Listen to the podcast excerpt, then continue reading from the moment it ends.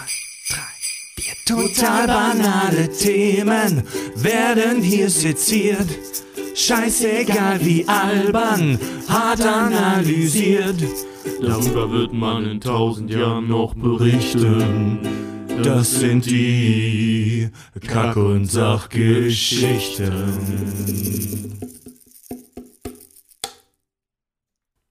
Oh yeah. Frohe Weihnachten! Hello! Frohe Weihnachten. Ich habe mir für diese Folge, extra ein Kostüm besorgt, einen Wichtelhut. Ach, Moment, muss ich die Kopfhörer abziehen und den Wichtelhut für 3 Euro im Kaufland geschossen. Ey, du siehst halt echt aus wie Buddy der Weihnachtselfer. Wir streamen. Was gibt's da zu lachen, ihr Spacken? Was sieht das scheiße aus? Das sieht geil aus, vor allem, weil die Ohren über dem Kopfhörer sind. Wir streamen heute mal wieder Live-Event. Hallo! Und alle, die uns bei YouTube... Wir streamen das erste Mal bei YouTube und alle, die uns da sehen können, jetzt auch mein herrliches Elfenkostüm bewundern. Herzlich willkommen bei den Kack- und Sachgeschichten. Hallo. Letzter Termin im Jahr 2016. Mit mir am Tisch sitzen Tobi und Richard. Schön. Können wir jetzt ja gehen. Ja, ich finde das schön, wenn ihr euch selbst immer so kurz ansagt, weil dann kann man eure Stimmen auch identifizieren. Tobi und Richard, die Weihnachten. Also Prost, Leute. Erstmal auf eine schöne Folge. Oh ja, danke. So, 1, 2, 3. Oh, die beste Synchronität aller Zeiten. Will ich schön nach dem Mikro einschenken? Oh ja. Mhm. Also herzlich willkommen alle Zuschauer und Hörer im Livestream. Spürt ihr das Bier? Herzlich willkommen alle Podcast-Hörer im Feed. Wir schenken uns kurz ein Bier ein und dann geht die Folge los. Genau, so richtig weihnachtlich. Wir haben uns extra Glühbier gemacht. Ich wollte ja noch Glühwein mitbringen, aber da stand ich schon an der Kasse. Ja, ist so geil, weil Fred noch meinte irgendwie, ich muss noch Plätzchen oder Kekse holen. Was hat er geholt? Tuck. Ja. Eingetragenes Markenzeichen. Der Kiosk bei mir um die Ecke hatte keine echten Weihnachtskekse mehr. Warum sagst du denn nichts? Du weißt doch nicht vorher immer zu. Ich hab's ihm auch gesagt. Ich hab sogar noch Plätzchen gemacht. Ja. Du hättest Plätzchen gebacken? Ja, zweiten Advent. Mega, die sind mega geil. Ach, du hast noch gebackene. Du hättest jetzt nicht extra für uns Plätzchen gebacken. Nee, das hätte ich nicht mehr geschafft. Und wenn, dann wäre es nur die Dr. Oetker Fertigmischung geworden. Ja, Richard, so viel sind wir dir also wert, ja? Sogar noch weniger. Ja. So, Leute, Prinzenrolle. Wir reden über Weihnachten heute. Es steht vor der Tür. Wir werden ganz viel Quatsch in der Sendung haben, wie immer. Wir werden aber auch viele interessante Informationen, glaube ich, heute verwursten und behandeln. Und wir haben Hörer aufgerufen, vor ein paar Tagen auf Facebook, Twitter etc. uns Meinungen, Fragen, Kommentare zu Weihnachten zu geben. Prost. Und heute dürfen wir das mal. Heute dürfen wir mal trinken. Und Bier schmeckt gerade. Ich habe seit heute Urlaub. Ich möchte tatsächlich beginnen mit so ein paar Hörerzuschriften. Was jetzt? Zum Beispiel hat uns Patrick bei Facebook geschrieben: Mich nervt's irgendwie, dass man an Weihnachten unter Familien krampfhaft so tut, als gäbe es keine Differenzen. Und die hat man ja in der Regel hier und da auch mal. Wirkt immer verlogen irgendwie. Hoffe, ihr wisst, was ich meine. Aber schön finde ich's, wie sich kleine Kinder über Weihnachten mit all seinem Klimbim freuen. Oh, das ist aber süß. Dass er sich für die Kinder freut oder dass die Familien alle Stress haben? Nee, dass er noch das schön findet, wie Kinder sich freuen. Also, ich weiß, was Patrick meint mit den Konflikten unter den Tisch kehren. Mhm. Andererseits, also wie sollte man denn bitte schön dann sich verhalten, wenn man true ist? Naja, ungefähr so wie Mama, du bist scheiße! Ja, wie so eine Parlamentssitzung in Italien vor ein paar Jahren. Ja. Einfach mal auf Fresse hauen. Einfach aufs Maul. Einfach mal wie oft Oma, komm mal her. Das Ding ist aber auch immer, ich glaube immer so Probleme unter den Tischkern, das ist eine Frage des Alkoholpegels, auch innerhalb der Familie. Sicherlich. Sobald man sich zivilisiert über Probleme unterhalten kann, Schrägstrich ab 1,6 Promille. Ganz genau. Dann sieht das ja auch für gewöhnlich anders aus. Ja, das ist aber auch so von wegen, ich weiß nicht, so Probleme unter den Tischkern. Ja, also ich kenne nur, also meine Mutter, die kehrt jetzt nicht Probleme unter den Tisch, aber es ist halt so, gerade wenn dann Weihnachten ist, die ganze Familie sieht sich dann wieder und gerade wenn die Familie sich irgendwie sehr eng steht, dann soll es immer, weißt du, dann ist aber ab 6 wird gesagt, ab jetzt ist besinnlich, ne? Ja, genau. Ja. Ja, wirklich, ne? Ja, also, ja. Weißt du, auch vorher mit dem ganzen Kochstress und so, alle zicken sich noch, alle sind scheiße. So, jetzt ist besinnlich. Ja, genau. Und dann wird plötzlich gegessen, dann halten alle die Schnauze und danach sind sie aber gesättigt und gut gelaunt und dann ist auch irgendwie, dann gibt's auch nach dem Essen, ist auch die Weihnachtszeit auch bei meiner Familie. Das ist ein reines Fress- und Saufgelage eigentlich. Total, das wird vorm Essen gesoffen, es wird während des Essens gesoffen, es wird danach weiter gesoffen. Das ist einfach, das ist so Love auf 3, 2, 1, jetzt. Oh, schön dich zu sehen. Ja, super. Ja. Habt ihr gut hergefunden? Ja, nee, scheiße. Mike zum Beispiel hat passend dazu geschrieben, mich nervt das immer, die ganze Familie kommen muss, ich mehr Kopfweh habe als alles andere. Ja, geht mir genauso. Ich habe so viel Familie, boah. Das muss echt nicht sein. Ach nee, ich finde das immer ganz entspannt. Bin ja auch ein großer Fan von der Weihnachtszeit. Nee, ich überhaupt nicht. Nee? Nee. Oh, ich bin total der Weihnachts. Wirklich meine liebste Jahreszeit. Ich kann Sommer auf den Tod nicht leiden, aber ich liebe Weihnachten. Nee, Weihnachten ist nicht meins. Mir ist das alles zu, boah, ey, nee. Da ist dieses ganze Land oder die ganze Welt ist so in Hektik die ganze Zeit. Und also, weißt, von wegen besinnlich. Besinnlich war vielleicht mal vor 200 Jahren. Ja, aber schön ist dann halt wirklich. Alle rennen, wir müssen am Weihnachtsmarkt, weil die sind da und wir müssen hier uns irgendwelchen Scheiß in die Fenster hängen. Ich habe einen kleinen LED-Tannenbaum im Fenster stehen. War selbstverständlich meine Idee. Und, weißt du, also nur so Geschichten. Ich finde das ganz furchtbar, dieser Druck, dieser Stress, der die ganze Zeit, diese ganze Jahreszeit überherrscht oder diese Zeit innerhalb dieser Jahreszeit. Ja. Ich finde das ganz furchtbar. Und ja, aber schön, das gipfelt dann in irgendwelchen Würstchen mit Kartoffelsalat, Bier-Eskapaden mit Leuten, wovon ich die Hälfte nicht leiden kann. Das klingt herrlich. Ja, das ist ungefähr so, als, ja, weiß ich nicht. Nee, komm. Ich finde die Weihnachtszeit ganz schön. Also bei meiner, aber vielleicht so liegt es daran, ich habe einmal Weihnachten für meine Familie ausgerichtet. Das war furchtbar. Das war wirklich so, danach bin ich echt zu meinen Eltern erstmal hin und hab danach gesagt so, ich kenne euch nicht mehr. Nee, aber wirklich so dieses, ey, riesen Dank dafür, dass ihr immer so Weihnachten halt gemacht habt in der Familie, dass wir das bisher nicht machen mussten, weil ich hab's einmal selber gemacht, das war der Stress hoch 10. Echt? Geht. Also wir haben das, also ich weiß, was du meinst, wir haben irgendwann mal die Tradition eingeführt, dass wir uns Weihnachten und Ostern mit dem Kochen abwechseln. Also immerhin so Teams. Weißt du, zum Beispiel mein Bruder und ich kochen das ganze, oder das ganze Essen für einen von diesen beiden Feiertagen, also entweder Ostern oder Weihnachten, und dann macht Ostern jemand anders, dann machen wir immer so abwechseln. Und dann macht das schon wieder irgendwie Bock, weil du dann so ein Konkurrenzdenken halt auch hast. Ne? Ja. Ihr habt letztes Jahr 5 Gänge gemacht, wir machen dieses Jahr 6 Gänge. Mhm. Und hier gibt es einen Reiskorn, weil das ist ein Gang. Bei mir ist immer so erste Hälfte des Dezembers, wenn es losgeht mit der Weihnachtsstimmung, fuck you, fuck the world, geh weg mit dem Shit. Und so ab, was haben wir heute, den 14. Jahr, komme ich langsam in Stimmung. So. Die Gehirnwäsche schlägt langsam an. Und ich freue mich jetzt auch drauf, wir haben jedes Jahr bei uns in der Familie das gleiche Ritual. Wir treffen uns alle bei meiner Oma in Bretten, in Baden-Württemberg und in Gölzhausen bei Bretten. Und da fressen wir. Ja. Ist doch besser Feiertag aller Tage. Im Livestream schreibt gerade Movie Power: Ich liebe Weihnachten auch, besonders liebe ich, seit ich studiere, den Glühwein. Ja, 1A. Also da haben wir das den. Wirklich, ja. Da jemand, haben wir, der die richtigen Voraussetzungen schon mal hat dann. Da haben wir das Niveau für die heutige Show auch schon mal dann gesettet. Aber es ist doch total geil, so kurz vorm Jahresende, weißt du haust ja noch mal richtig die Wampe voll, um dann zu Silvester zu sagen, ab nächsten Jahr, weiß ich nicht, trainiere ich oder so, um das alles wieder über den Haufen zu werfen. Ja, ist doch top. Ich meine, es hat natürlich, also ich will jetzt hier nicht so den Grinch spielen, ne? Nee, alles cool. Also ich finde schon, es gibt seine Vorteile an Weihnachten, ne? Also Weihnachtsmärkte zum Beispiel, je nachdem, mag ich auch echt gerne. Es kommt natürlich drauf an. Also wenn man da hingeht, um sich irgendwelche bekackten Tannen anzugucken oder so, dann finde ich das ganz furchtbar. Auf welche Weihnachtsmärkte gehst du? Nein, also nicht echte Tannen, sondern diese ganze Deko-Scheiße halt, ne? Irgendwelche Propellerkerzen und oder so, Kerzpropeller und diesen ganzen Schund, den es halt auf so auf welchem Weihnachtsmärkte gehst denn nein, du im 19. Jahrhundert? Ja, was haben wir hier, also nein, aber ich meine, so in dem Stil. Hier am Rathaus zum Beispiel, hier in Hamburg, da kriegst du da auch diese ganzen, da gibt es so Glasbläsereien und so. Ach so, Scheiß. Kleinkunst, ja, gehe ich immer dran vorbei. Ja, genau. Ich geh immer direkt zur Wurst. Ja, genau, ja. Wurst und Bier und Glühwein oder Wurst und Glühwein ist fantastisch. Oder generell das Essensangebot. Hier Santa Pauli, wer noch nie da war, kann ich nur empfehlen. Ey, super. Da gibt es einfach Spanferkel. Ja. Bier und pissende Weihnachtsmänner. Da hatte sich Fred letztes oder vorletztes Jahr, hat sich einfach in so einem Riesenlaib Brot, das war im Brot, so ein Chili geholt. Das war mega geil, Alter. Wenn du richtig draußen stehst bei minus 10 Grad, ey, das ist der Shit. Nee, das macht wirklich richtig Spaß. Ist natürlich auch, wenn man seine Familie sieht, ist natürlich auch immer schön. So stressig und ätzend das auch sein kann, ist es natürlich trotzdem schön, die alle mal wieder zu sehen. Ne? Ja, aber das ist auch, ich erinnere mich da auch an eine Story, weil bei uns ist dann auch mal jedes Jahr Abwechslung, wer das Essen irgendwie macht. Und ich weiß, meine Oma, weil sie ein Jahr keinen Bock hat, weil die ist dann auch wirklich so, die hat zu Weihnachten auch immer mit der Familie zusammen, die haben so richtig, wenn es dann am ersten Weihnachtsfeiertag, ich vergesse mal, was es gibt, Gans, ne? Ja. Und meine Oma ist aus Thüringen.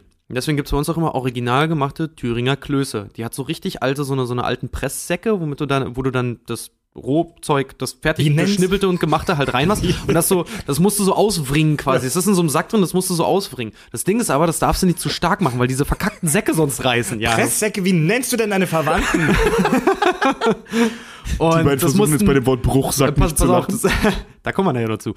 Pass auf, das mussten ein Jahr meine Schwester und ich mal machen. Haben original 2 Stunden in der Küche gestanden, haben diesen scheiß Teig ausgewrungen, damit er die Flüssigkeit verliert, ne? Ey, Alter, ich konnte meinem Essen meine Unterarme nicht mehr spüren. Mir tat alles einfach nur noch weh. Und deswegen prügel dich nicht mit deiner Oma, die haut dich zu Brei. Ja, die hat Unterarme wie Drahtseile, du. Ja.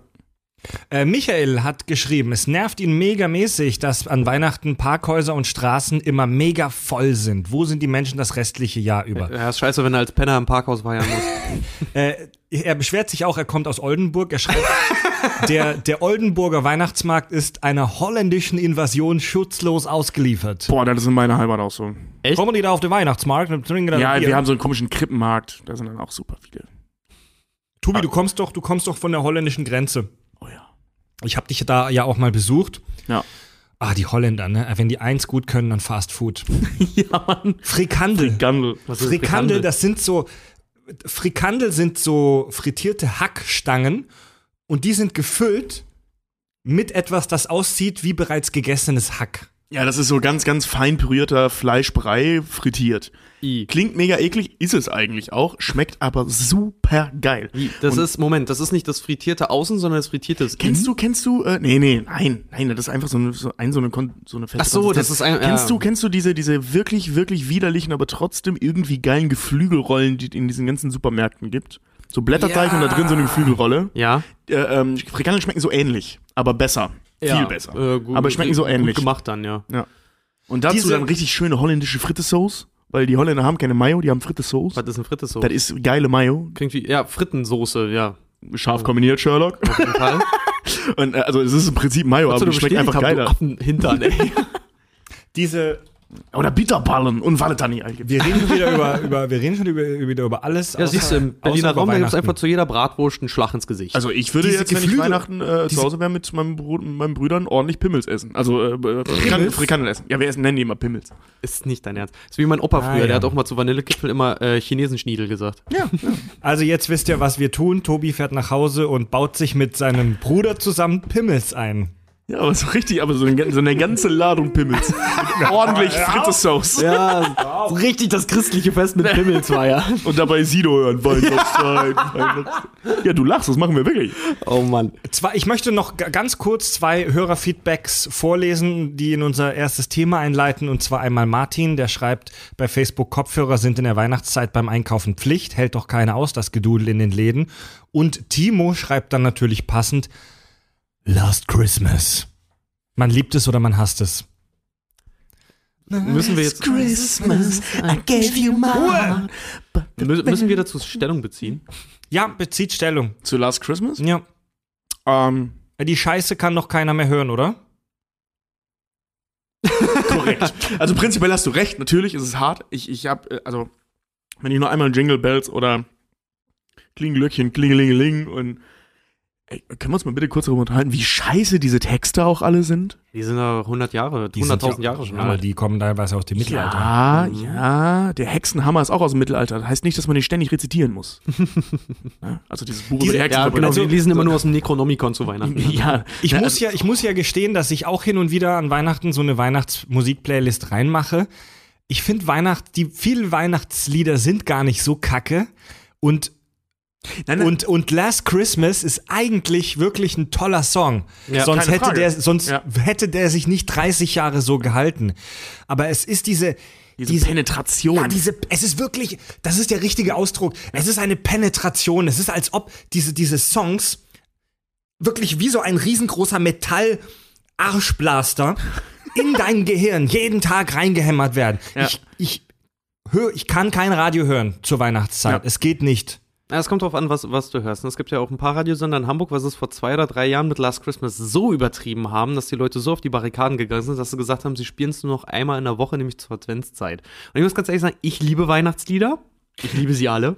Wie gesagt, mir geht's auch Driving Home for Christmas, mein absoluter Lieblingssong und Dreaming of a White Christmas, finde ich super geil.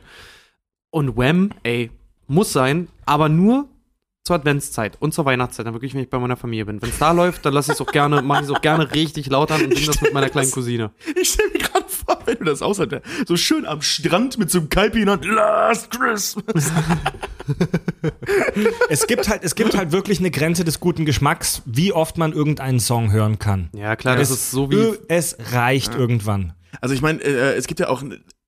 jeden Song in sämtlichen Musikrichtungen, Variationen und Interpretationen. Und zum Beispiel, wenn ich mir zum 10. Mal bei WDR 5 oder so die klassische Kirchenaufnahmen von Stille Nacht reinziehen muss, beim ersten Mal super schön, also wirklich schön, was mit Orgel und irgendwelchen Kinderchören und so, aber beim 10. Mal, ja, wenn du dann da sitzt und dieses merkwürdige 50er Jahre deutsche rollende R hörst, ey, da würde ich. Wir wünschen frohe Weihnachten. Auch dieses langgezogene Vokale mit dieses Stille Nacht. Das ist auch, als ich in Österreich war, war ich mal in der Stille Nacht, Heilige Nacht Kapelle, da wo das Lied ja auch herkommt. Das ist total geil, ist ja auch wirklich der bekannteste Song der Welt. Ja, der ist auch gut. Ja. Den hat Manowar mal gecovert. Den hat jeder mal gecovert. Ich wollte gerade sagen. Hier, du findest bestimmt doch eine Version von den Beatsteaks irgendwo. Last Christmas wurde 1984 veröffentlicht. Stellt euch mal vor, ihr müsstet den Song einem Alien erklären, der auf die Erde kommt. Vorweg, der Sänger ist schwul. Also jetzt. Er war tatsächlich, also der Song Last Christmas war in dem Veröffentlichungsjahr 1984 tatsächlich nur auf Platz 2. Nein.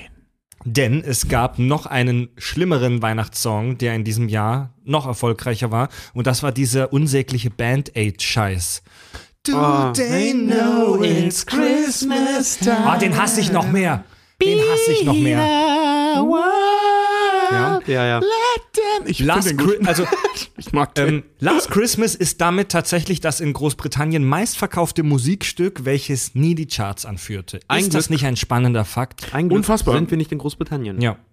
Aber was lese ich da gerade? Schreibt einer, Last Christmas geht immer, wohl noch nicht oft genug gehört, oder was? Den schließen wir aus dem Chat nicht jetzt so oft aber aus. Gehört. Nein, den promotest du jetzt gleich. Ich habe den Song dieses Jahr noch gar nicht im Original gehört. Also nur Coverversion oder wenn irgendwelche... Ich habe ihn auch bisher nur ein-, zweimal gehört, weil ich mich diszipliniert von allen Privatradios fernhalte. Ja. Ich habe ihn einmal auf dem Weihnachtsmarkt gehört und fand es in dem Moment, weil ich einen warmen Glühwein in der Hand habe, gerade frisch gezapft, ziemlich geil. Ja. Aber auch erst einmal gehört dieses Jahr. Ich werde es bestimmt zu Weihnachten noch 4-5 Mal hören. Ich werde jedes einzelne Mal davon lieben.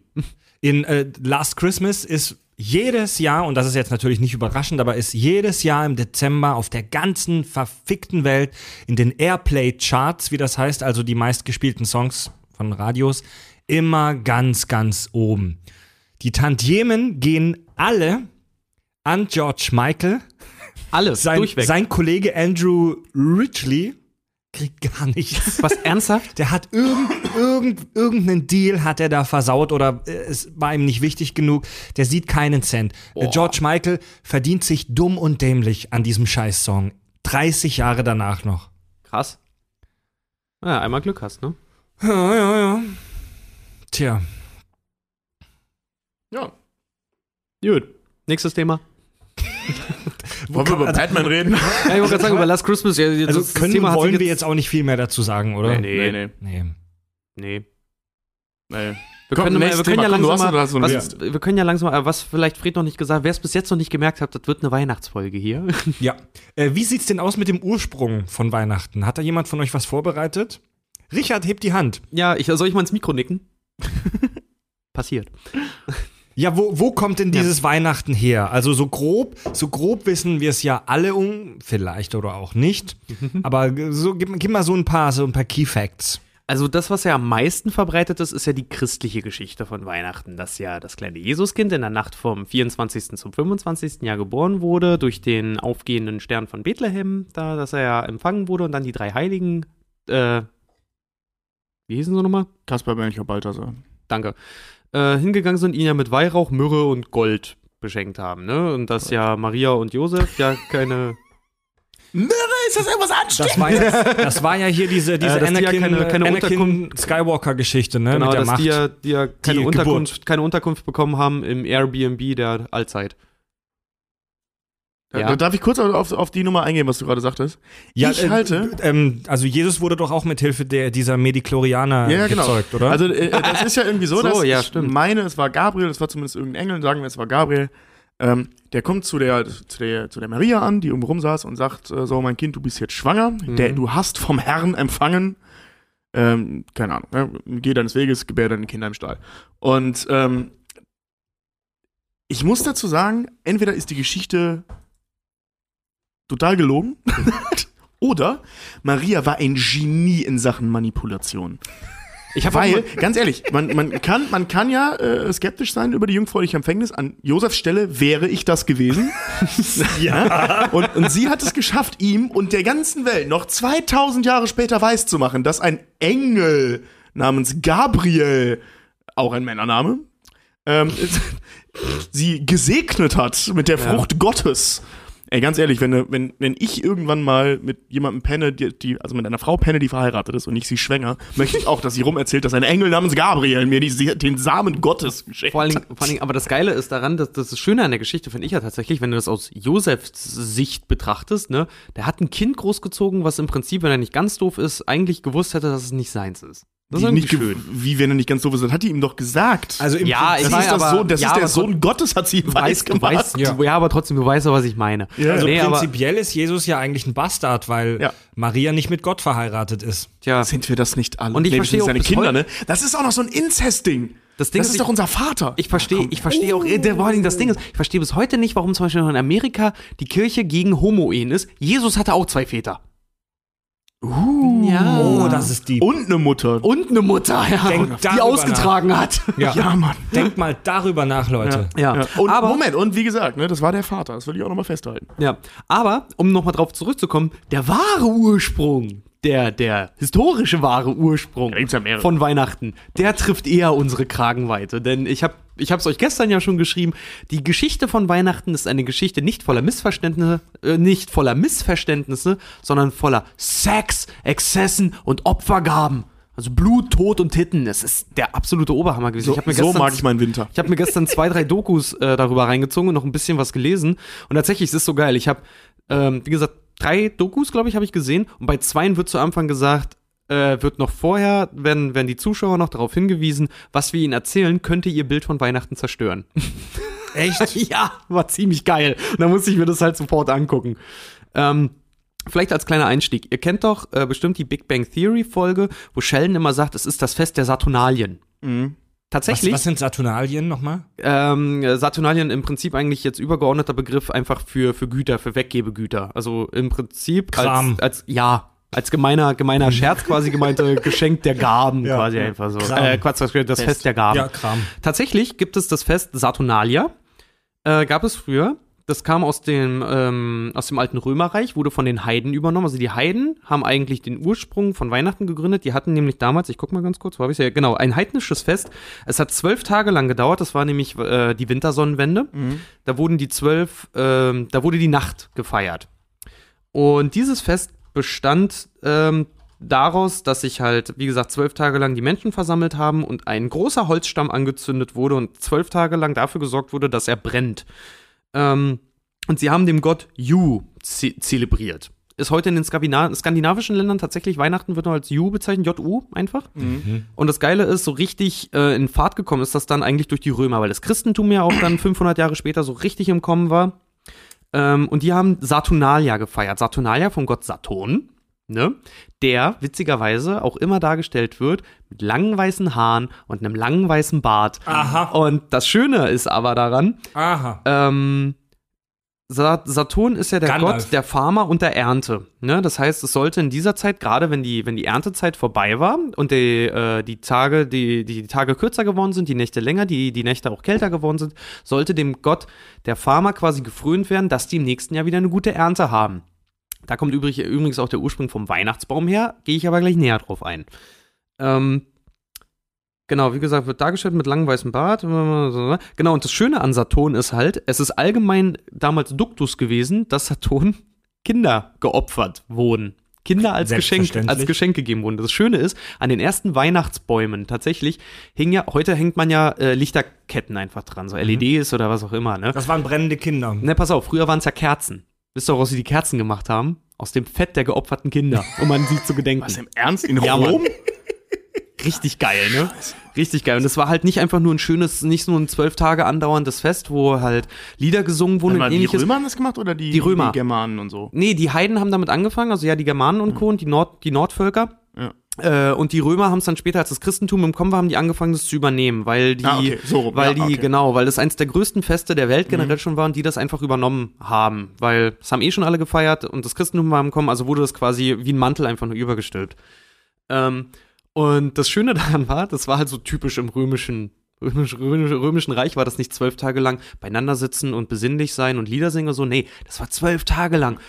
Die Mega-Orgie einfach Ficken. Nur. Ja, Homos haben sich offen auf der Straße gezeigt. Es wurde gebumst, mit wem konnte. Tatsächlich die Türsänger. Ohne Scheiß. Ja, pass auf, die Türsänger. Das war auch ein alter Brauch von den Römern. Die sind tatsächlich von Tür zu Tür gezogen, haben bei den Leuten geklopft, geklingelt und haben einfach wild von den Leuten rumgefickt und haben die quasi gefragt, ob die auch mit reinkommen wollten und sowas. Nein. Ja, daraus sind später die die Sternsänger entstanden, ja. Nein, ey, halt dein Maul. Nein, das hast du dir ausgedacht. Nein, Mann. Das war, wie gesagt, das war eine Zeit voller Exzesse, Opfergaben und freiläufigen, freizügigen Sex. Da war jeder so gesellschaftlich vogelfrei. Wenn ich das nächste Mal Sternsänger vor der Tür hab, so, dann weißt du, dann. Ich weiß, dass es mittlerweile Kinder sind. Dann, ne? Ja, egal, ich werde so ein Grinsen im Gesicht haben. Okay. Aber da gibt's ja, Hörer Fanstudios hat gerade im Chat geschrieben, das wird ja hier wieder wie bei den brutalsten Märchen der Welt. Ja, so ist die Welt nun mal aufgebaut. Unsere schönsten Traditionen kommen aus dem schlimmsten Scheiß. Ficken. Ja, also es gibt ja auch nichts, in dem Menschen kreativer in den letzten 1000 Jahren waren als Folter und Mord. Und Ficken. Und Ficken, ja. Obwohl ich glaube, dass es mehr Folterwerkzeuge gibt als Fickspielzeuge. Da warst du noch nie auf Santa Pauli, auf dem Hamburger Weihnachtsmarkt auf dem Kiez. Ich sehe es schon kommen. Das ist kein Mulch, auf dem wir da laufen. Das sind eingeäscherte Kinder. Ja, eingeäscherte Freier. Wie ging es dann weiter nach all dem Bumsen und nach der ganzen Orgie und so? Nach den 12 Tagen war dann halt Schluss. Nee, es gibt doch noch diese mit dem Ra-Kult. Ne? Also die Römer haben sich ja auch an diesem Ra-Kult. Das hab ich mir auch kurz angeguckt, musste aber ehrlich gesagt sagen, als ich es mir gestern noch angeguckt habe, dafür war ich dann irgendwann zu müde. So. Ich habe mir wirklich nur die Ursprünge dann angeguckt. Ja. Und es gibt auch was zu diesem Ra-Kult, nämlich das Ra, der Sonnengott, dem ja auch gehuldigt wurde. Und gerade weil das halt die 12 Tage lang die Nachtfeiern quasi waren, wurde der Sonne gehuldigt, die dann im neuen Jahr wieder auftauchen wird. Weil das Ding mit Ra ist, so viel ich weiß, ich habe mich da jetzt nicht nochmal explizit drauf vorbereitet. Das ist so, das schwirrt irgendwo in meinem Kopf rum noch. Egal. Jedenfalls, Ra, der Sonnengott, der ägyptische Sonnengott, der wurde halt ziemlich genau, also man vermutet, das muss ungefähr am 25. Dezember gewesen sein. Also nach unserer Zeitrechnung, ne? Also nach unserem Kalender, die hatten damals ja einen anderen Kalender. Und daher kommt das Datum von Weihnachten. Also dieses Datum haben die, so viel man weiß, oder so viel ich weiß zumindest, von diesem Sonnengott oder von diesem Sonnenkult halt übernommen. Mhm. Und eben, ne, das passt ja super gut mit diesem Sonnenwenden, Feierei und so weiter. Das ist irgendwie so ein ganz großes Konglomerat aus verschiedenen Volksfesten, die es schon immer gegeben hat. Ich habe auch mal gehört, dass, aber das kann eine Verschwörungstheorie sein, dass die gezielt diese ganzen Feste von den verschiedenen Kulturen aufgegriffen haben, um es jedem recht zu machen. Ja, genau. Also weil das Römische Reich war ja nicht ein großes Land, sondern bestand ja aus einzelnen Stadtstaaten. Stadtstaaten. Also Stadtstaaten waren es nicht, das waren Spanien. Das waren ja annektierte Nationen. Wie nannte sich das denn? Eroberte Gebiete? Provinzen, danke. Okay. Genau. In verschiedenen Provinzen aufgeteilt. Ne? Und natürlich hatten die Spanier andere Bräuche zu verschiedenen Jahreszeiten. Die Römer sind aber keine Spanier. Hä? Römer sind keine Spanier, Italiener. Nee, alles, das waren so. Richard. Ich rede jetzt nicht von den Römern in Rom. Ja, nee, ich dachte nur, du hättest gerade was durcheinander gebracht. Nee, also ich rede schon wirklich von den Spaniern. Ne? Also gerade Frankreich, Spanien war ja alles römisches Reich damals. Und die hatten logischerweise, weil andere Gebiete, andere Länder, andere Titten, verschiedene Bräuche. Dankeschön. Oder andere Länder, andere Fritten. Nein. Jedenfalls hatten die alle verschiedene Bräuche und die haben das halt so unter einen Hut. Ne? Gerade als die Kirche dann, die katholische Kirche, damals stark wurde, wäre es natürlich, auf der einen Seite wollten sie die Leute ja dazu zwingen, bei dem Glauben mitzumachen. Auf der anderen Seite ist es halt fast unmöglich, jahrtausendlange Kulturen aus einem rauszukriegen. Vor allem nicht aus einem unfreiwillig besetzten Land. Ne? Mhm. Oder Staat oder wie auch immer, Region. Gibt es auch freiwillig besetzte Länder? Was? Gibt es auch freiwillig besetzte Länder? Nein, weiter. Gute Frage. Nordkorea?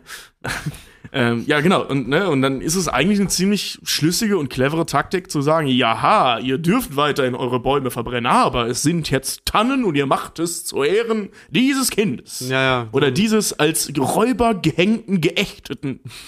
König der Juden. König der Juden. Ja, König der Juden. Ihr seid König keine Katholiken. Also, wir nennen uns ab jetzt Katholiken. Ihr seid reformierte Juden, verdammt. Ja.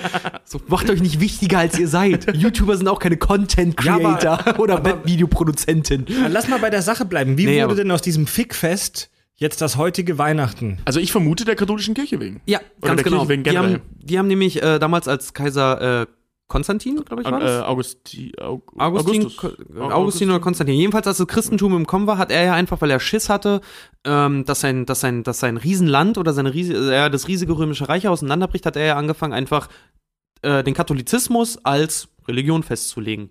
Und so hat sich das über die Jahre halt entwickelt. Ist jetzt sehr, sehr grob gefasst alles. Wie war denn das nochmal? Also der Alexander war noch kein Christ, ne? Nein. Und ist das derjenige gewesen, der sich dann im Sterbebett zum Christentum hat gemacht? Ja. Das war Alexander. Ja. Dann muss das ja der Nachfolger von Alexander gewesen sein. Verschon uns mit einem katholischen Tagesinternat Wissen. Das müsste dann der Augustin. Ja, die Schule hieß übrigens Collegium Augustinianum. Das heißt, Weihnachten ist sozusagen ein Best-of von allen möglichen anderen Krankenfesten. Nee, also es geht halt auf das heidnische Fest des Winters, der Nacht zurück. Und es gibt tatsächlich auch viele Theorien, was ich gestern noch gelesen habe, dass halt die Heiden in der Zeit, die hatten ja mehrere Götter, dass die vorzugsweise tatsächlich zum heutigen christlichen Weihnachtsfest, zu ihrem heidnischen Wintersonnenwendefest, tatsächlich dem Satan gehuldigt haben. Ja, cool. Ja, die haben dem Tod halt gehuldigt. Es gibt auch ganz geile Bilder, habe ich gestern noch gefunden, von Saturn, der ja immer als Vater Zeit auch gezeigt wird. Da gibt es ein ziemlich geiles Bild, weil der Saturn, die früheren Bilder von Saturn haben zum Beispiel auch das heutige Bild des Grim Reapers, des Sensenmannes geprägt. Mhm. Weil Saturn wurde früher immer gezeigt mit einer langen schwarzen Robe und mit einer Sense in der Hand und immer mit Kinderopfern. Also gibt es ein ziemlich geiles Bild. Da steht er einfach da vor so einer Uhr. Und du siehst rechts aus dem Bild Kinder aus dem Nebel nach vorne kommen. Vorne ist das erste Kind, was vorne steht, ist ganz hell, also ganz hell gezeichnet. Und auf der anderen Seite sind die verbrauchten Menschen, die links an ihm vorbeigehen. Also quasi das alte Jahr geht weg und das neue kommt gerade wieder. Aber er immer oben mit seiner Uhr und seiner Sense im Sinne von, alles ist vergänglich. Alles hat seinen Ablauf. Das kenne ich sogar, das ist echt ein cooles Bild. Das ist wirklich ziemlich geil. Das ist eins der lieben Darstellungen noch. Es gibt auch ein ziemlich krasses von ihm, wie er halt richtig herzhaft in so ein Kind in den Bauch halt reinbeißt und offensichtlich was rausbeißen möchte. Das Fest des Sensenmanns. Ja, aber wie gesagt, das ist ja ein Part, ne? Also, I gave you my heart. Das, was wir heute feiern, ist halt eben so ein Konglomerat aus verschiedenen Festen. Ey, dadurch, plus Merch und so. Ey, dadurch kriegt der Song halt eine völlig neue Bedeutung. This is your last Christmas. Give me your heart. The very next day, I'm gonna throw it out. I throw you apart. Genau, was hatte ich denn noch? Ach ja, der Weihnachtsbaum. Warte. Entschuldigung. Alles gut. Entschuldigung. Dann ergibt der Song ja mit dem Stille Nacht, Heilige Nacht, alles schläft, einsam wacht, bla bla bla, und dann Schlaf in ewiger Ruhe. Ich glaube, die sagen friedlicher Ruhe, ne? Aber da so. Du wirst eine Kerze. Aber in ewiger Ruhe. Ja, du wirst eine Kerze. Du wirst jetzt verbrannt. In ewiger Ruhe. Ja. Das war wirklich so. Es gibt auch Überlieferungen, wo die Heiden halt wirklich, wo es gibt so Holzschnitte auch, wo du wirklich halt siehst, zu diesem Wintersonnenfest, wo halt wirklich Menschen an diesen gefesselt wurden und halt so, wie sie waren, wie so ein Baumstamm, auf dieses brennende Stück Holz einfach geschmissen wurden und dann halt darauf verbrannt sind. Die Leute schallend und lachend und tanzend da rumgetanzt sind, weil sie es toll fanden. Holzschnitte. Wie ein Samstag am Kiez. Holzschnitte war das der Vorgänger von der Milchschnitte. Oh. Ich dachte, meine Witze wären heute schlecht.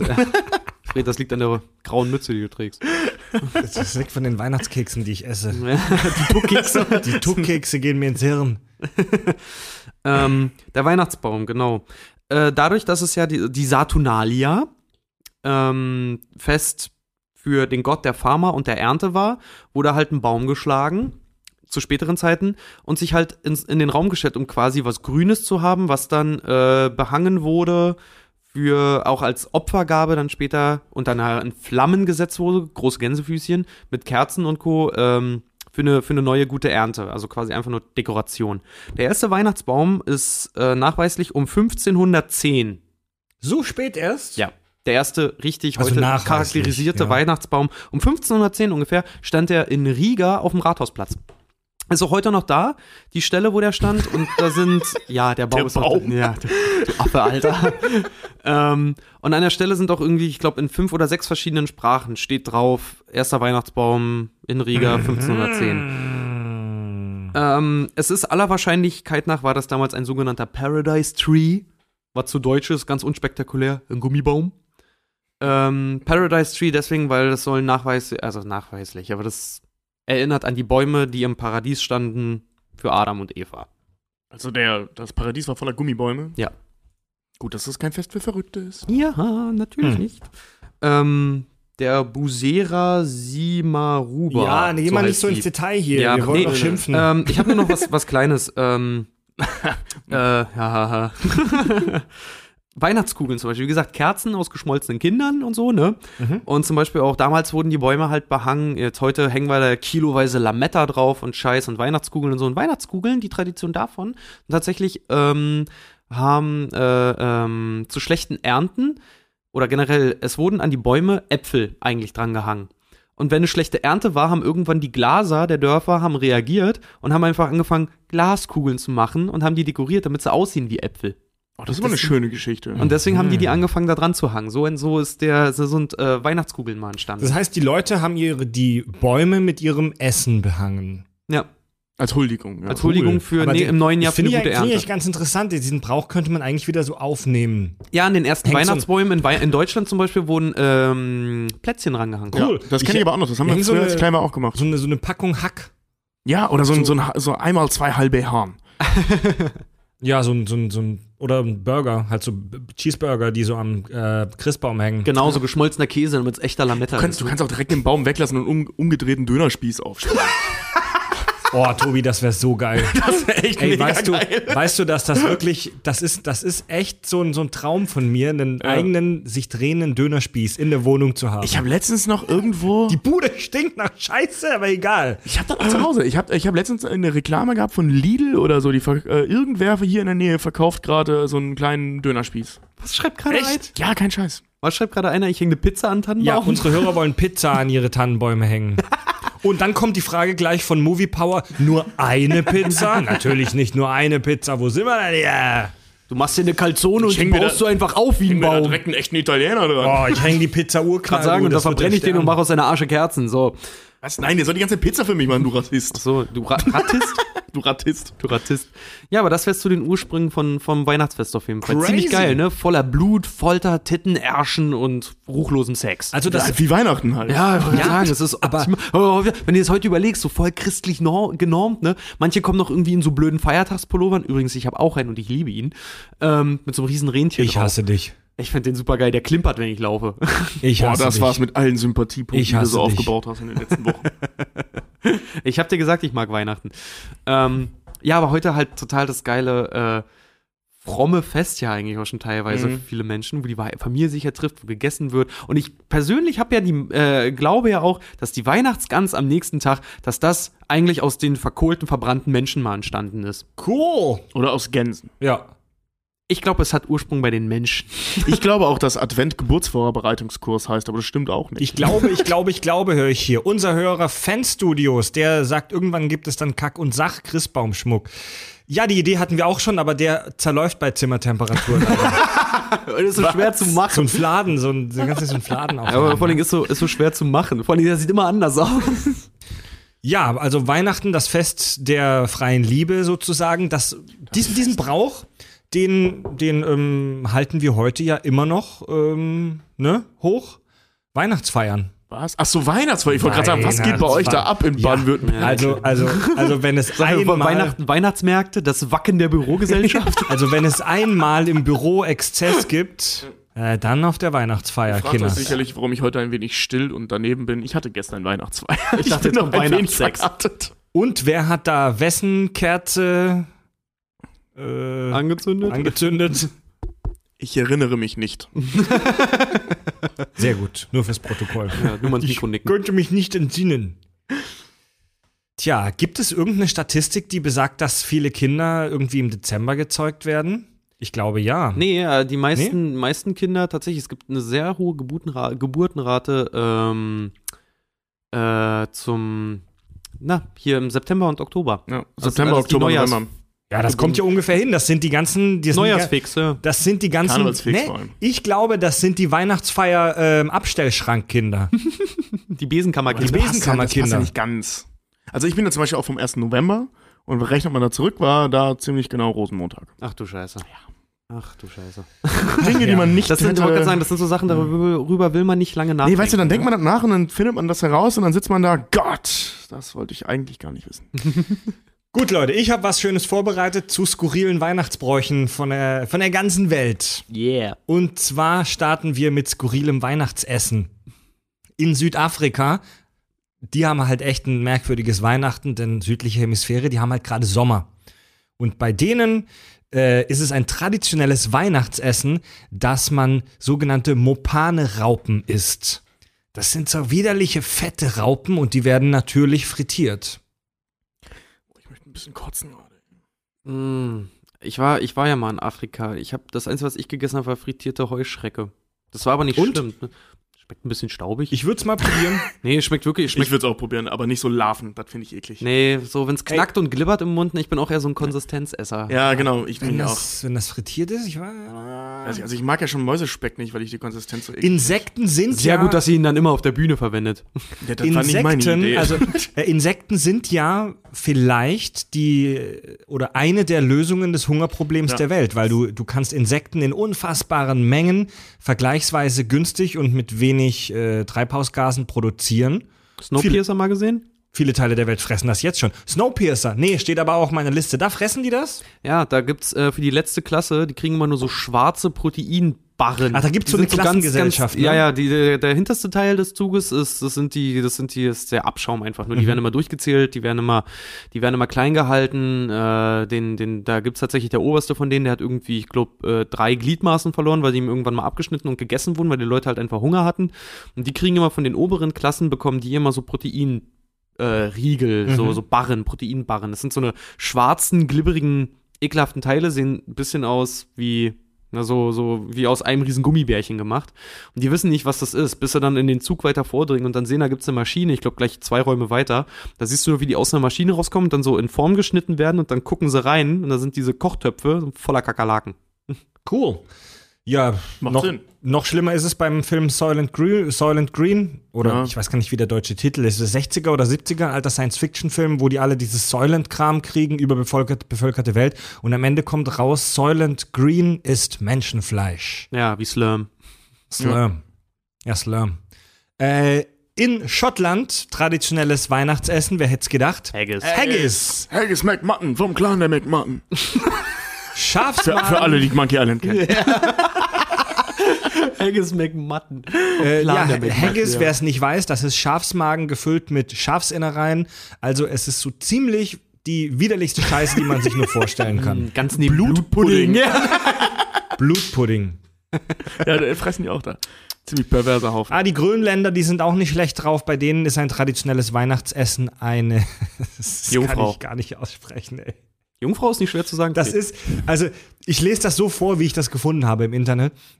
Da nimmt man Seehundhaut und die füllt man irgendwie mit Geflügel und die wird dann zugenäht und die wird halt vergraben und nach ein paar Monaten wieder rausgeholt. Was sind das, Eichhörnchen? Also da ist es halt immer sehr kalt, aber die Kacke gammelt trotzdem da mit Sicherheit vor sich hin und dann isst man das.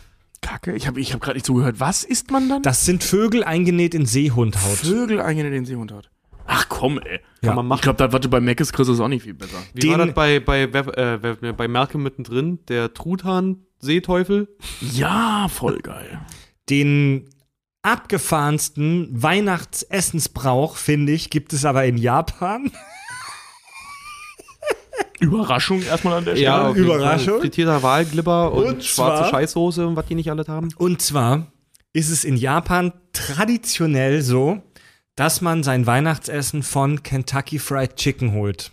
Also, wie die Juden, die zum Chinesen gehen halt, ne? Was? Echt? Die Juden gehen also jedenfalls in Amerika, die Juden dort, die gehen zu Weihnachten, dürfen die und gehen dann auch chinesisch essen. Also es gab in den 70ern,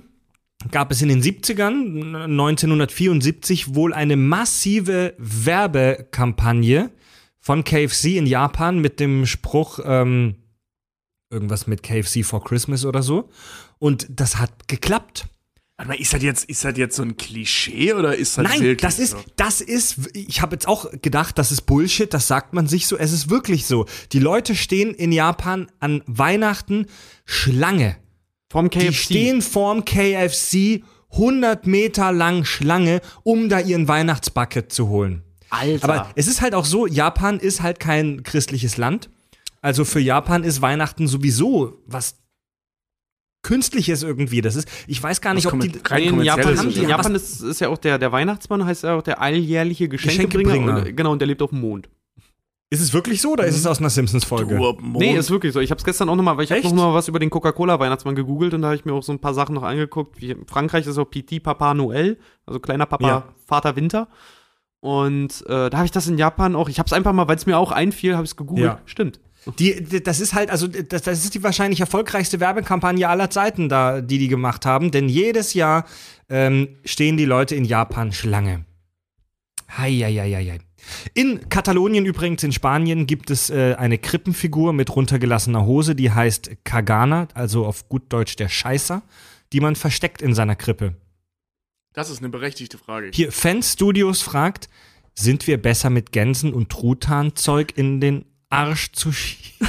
Ja, also wirklich, das ist wirklich ein Grund, warum uns Aliens nicht invasieren. Nee, das ist wirklich irgendwie genauso pervers, ne? Ob wir jetzt irgendwelche Vögel in See und Haut einnähen oder ob wir irgendwelches Zeug nehmen und das irgendwelchen Vögeln in den Arsch stecken. Also das ist auch nicht das so viel besser. Ja, genau wie, hast du mal irgendwie so ein, weiß ich nicht, ein Hühnerschnitzel oder sowas gegessen? Da wird halt das Huhn, in seinen Kindern eingelegt, dann paniert und dann frittiert. Ja, ich freue mich hart. Ja, oder Wurst, ne? Du nimmst Tiere, pürierst sie, wirst sie und steckst sie zurück in ihren eigenen Arsch.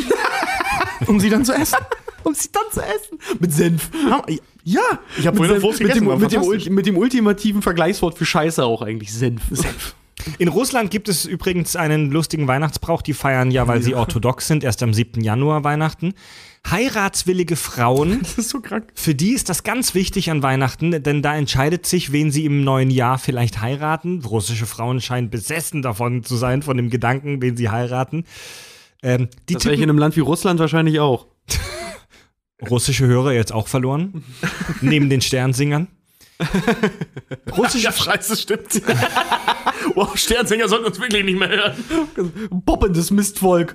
Russische Frauen tippen an Weihnachten wahllos irgendwelche Nummern ins Handy ein und der Typ, der abnimmt, wenn einer abnimmt, das ist dann vermutlich der nächste Mann. Ernsthaft? Ja. Tobi holt Entschuldigung, das war gerade ein bisschen rüsten. Tobi holt gerade Bier und wir versuchen ihm still zu signalisieren, dass er uns eins mitbringen soll. Ja, Tobi ist ein sehr kluger Mann, denn er versucht von meinem Balkon geradeaus ins Mikrofon zu sprechen. Du bist wirklich ein toller Mann. Tobi for President. Ja, krass. Also was, dann wählen die wirklich wahllos irgendwelche Nummern, der Mann, der rangeht. Das ist aber nur Jux und Dollerei dann, ne? Wahrscheinlich, das ist Gag. Und einen habe ich noch mitgebracht. Was glaubt ihr, machen die Finnen traditionell an Weihnachten? Einen Fisch schlagen? Ich weiß es nicht. Was glaubst du, Tobi? Ich meine, von deren Volk kommt das originale Weihnachtsding. Gießen die Kerzen? Sauna. Hast du echt? Überraschung. Zu welchem Fest machen die das denn nicht? Also, warte. Heute machen wir nochmal Sauna. Ja. Da würde ich in Finnland womöglich auch Sauna machen. In Schweden ist es ein Weihnachtsbrauch, dass man am Nachmittag des Weihnachtstages des Heiligen Abends mit den Kindern auf der Couch sitzt und im Fernsehen Donald Duck guckt. Oh, ist ja nicht aber schön. Das ist so wie hier mit Weihnachten zu tun. Das ist so wie hier, bei meiner Familie ist es immer so, zu Weihnachten wird immer Loriot geguckt. Wir gucken... nimmst du jetzt meine Dose? Wir gucken tatsächlich jedes Jahr, wer ist da? Die Gäste, die ich rief. Und hören, also zumindest meine Brüder und ich, Sido den Weihnachtssong. Bei meiner Familie auch noch, als ich zu Hause gewohnt habe noch, war immer 3 Haselnüsse für Aschenbrödel. Ohne Scheiß, ich kann es nicht mehr sehen. Ich hasse die Scheiße. Ich kann es nicht mehr sehen. Weg damit, da. Ich kann das nicht mehr sehen. Da gucke ich mir lieber irgendwie 10-mal hintereinander Dinner for One an, wenn man es denn überhaupt mal sieht. Oh, ich habe die Flasche zerbrochen. Ah. Ernsthaft? Ja. Ist es wahr? Und ich habe nicht mal mit Scheiß gemacht. Apropos Dinner for One. Oh, Richard, willst du als Stichwortgeber das bist du da gedreht, wo ich gearbeitet habe. Echt? Gearbeitet?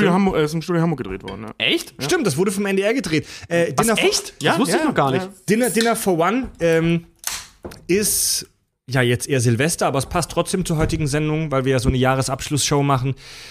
Dinner for One ist vom NDR. Das ist, ich dachte als Kind immer, das wäre original aus fucking England. Das ist vom NDR gemacht. 1963. Steht anscheinend im Guinness-Buch der Rekorde als weltweit am häufigsten gezeigte Fernsehproduktion. Es läuft allein in Deutschland, ich glaube, fast 30 Mal am Silvesterabend auf unterschiedlichsten Sendern. Ja, du kannst es ja kaum verpassen, obwohl ich schaff's trotzdem jedes Jahr. Es ist nicht nur in Deutschland ein typisches Silvester-Ding, dass man Dinner for One guckt, sondern läuft auch in der Schweiz, in Österreich, in Finnland, Norwegen, Schweden, Südafrika, Grönland, Estland, Australien, Dänemark, Luxemburg und den Färöerinseln. Bitte was? Wo sind denn die Färöerinseln? Ist das wieder so ein stecknadelgroßes Ding irgendwo vor Hawaii oder so? Bei Großbritannien. Ach so. Knapp vorbei. Es ist schon erstaunlich, oder? Das ist echt irre. Also das ist... aber sind wir ehrlich, Dinner for One ist echt witzig. Ja, auf jeden Fall. Kann man mal so weggucken, wenn man sich so langsam auf den Silvesterabend vorbereitet. Und es ist so eine fantastische Geschichte. Ich meine, 2 gute Freunde, Arbeitskollegen, offensichtlich einmal im Jahr Fickpartner.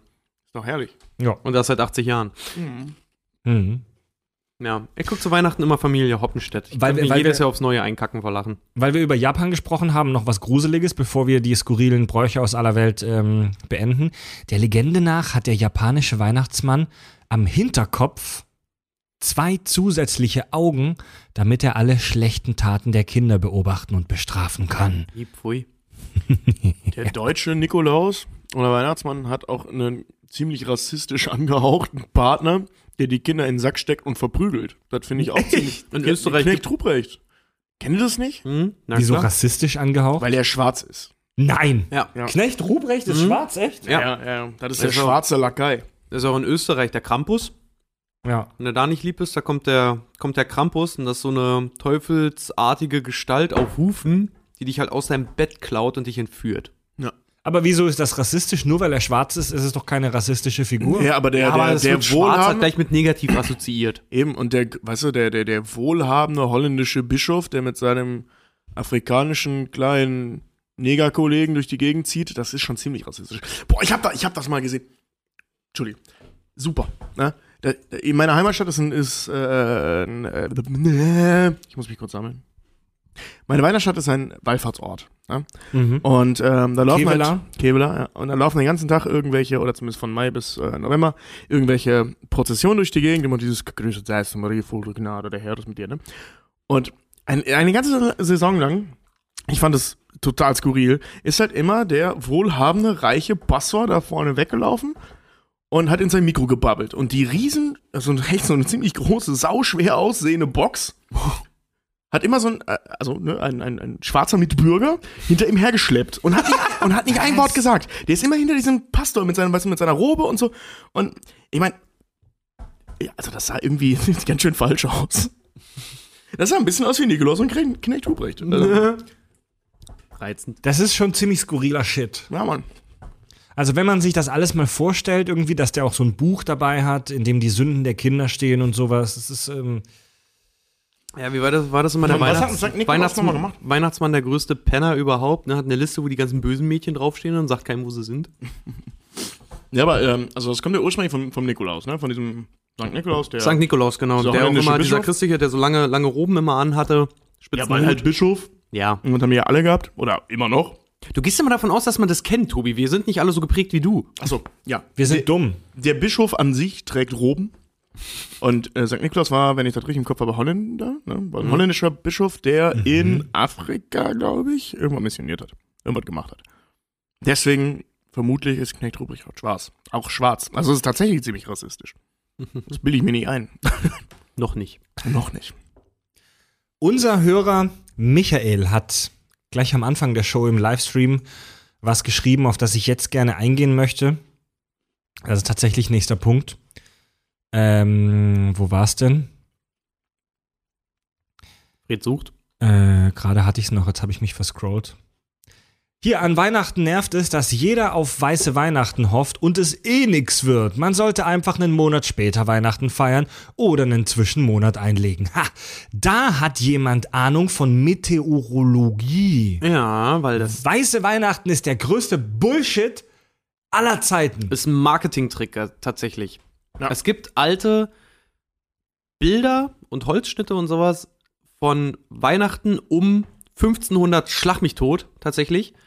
Da ist, genau zu dieser Zeit, wo Weihnachten gefeiert werden soll, werden immer herbstlich angehauchte Landschaften gezeigt. Weiße Weihnacht ist eine Erfindung der Werbeindustrie. Ja. Gab es so tatsächlich noch nicht, weil auch meteorologisch gesehen jetzt Schnee wäre schön, auch weil es auch ein bisschen was zeigen würde, was klimawandelmäßig angeht. Ja, klar. Aber ist eigentlich nicht die Norm. Ja. Jedenfalls nicht in unserer Klimazone. Die Wahrscheinlichkeit für weiße Weihnachten, also eine geschlossene Schneedecke, liegt in Deutschland bei wie viel Prozent? Was glaubt ihr? 17. In Deutschland insgesamt? Mhm. Ich meine, 17 ist eine gute Zahl, Alter. 12,5%. Ich wollte tatsächlich 15 sagen. Ist das ein Penner? Nimmt er vorweg. 12,5%.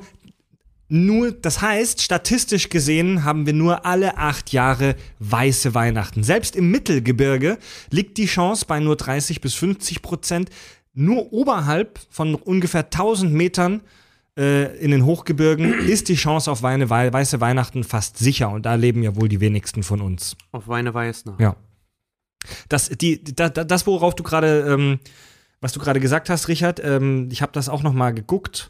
Die erste gedruckte Weihnachtskarte kommt aus dem Jahr 1843 in London und zeigt zu der Zeit tatsächlich ein eher herbstliches Motiv. Ja.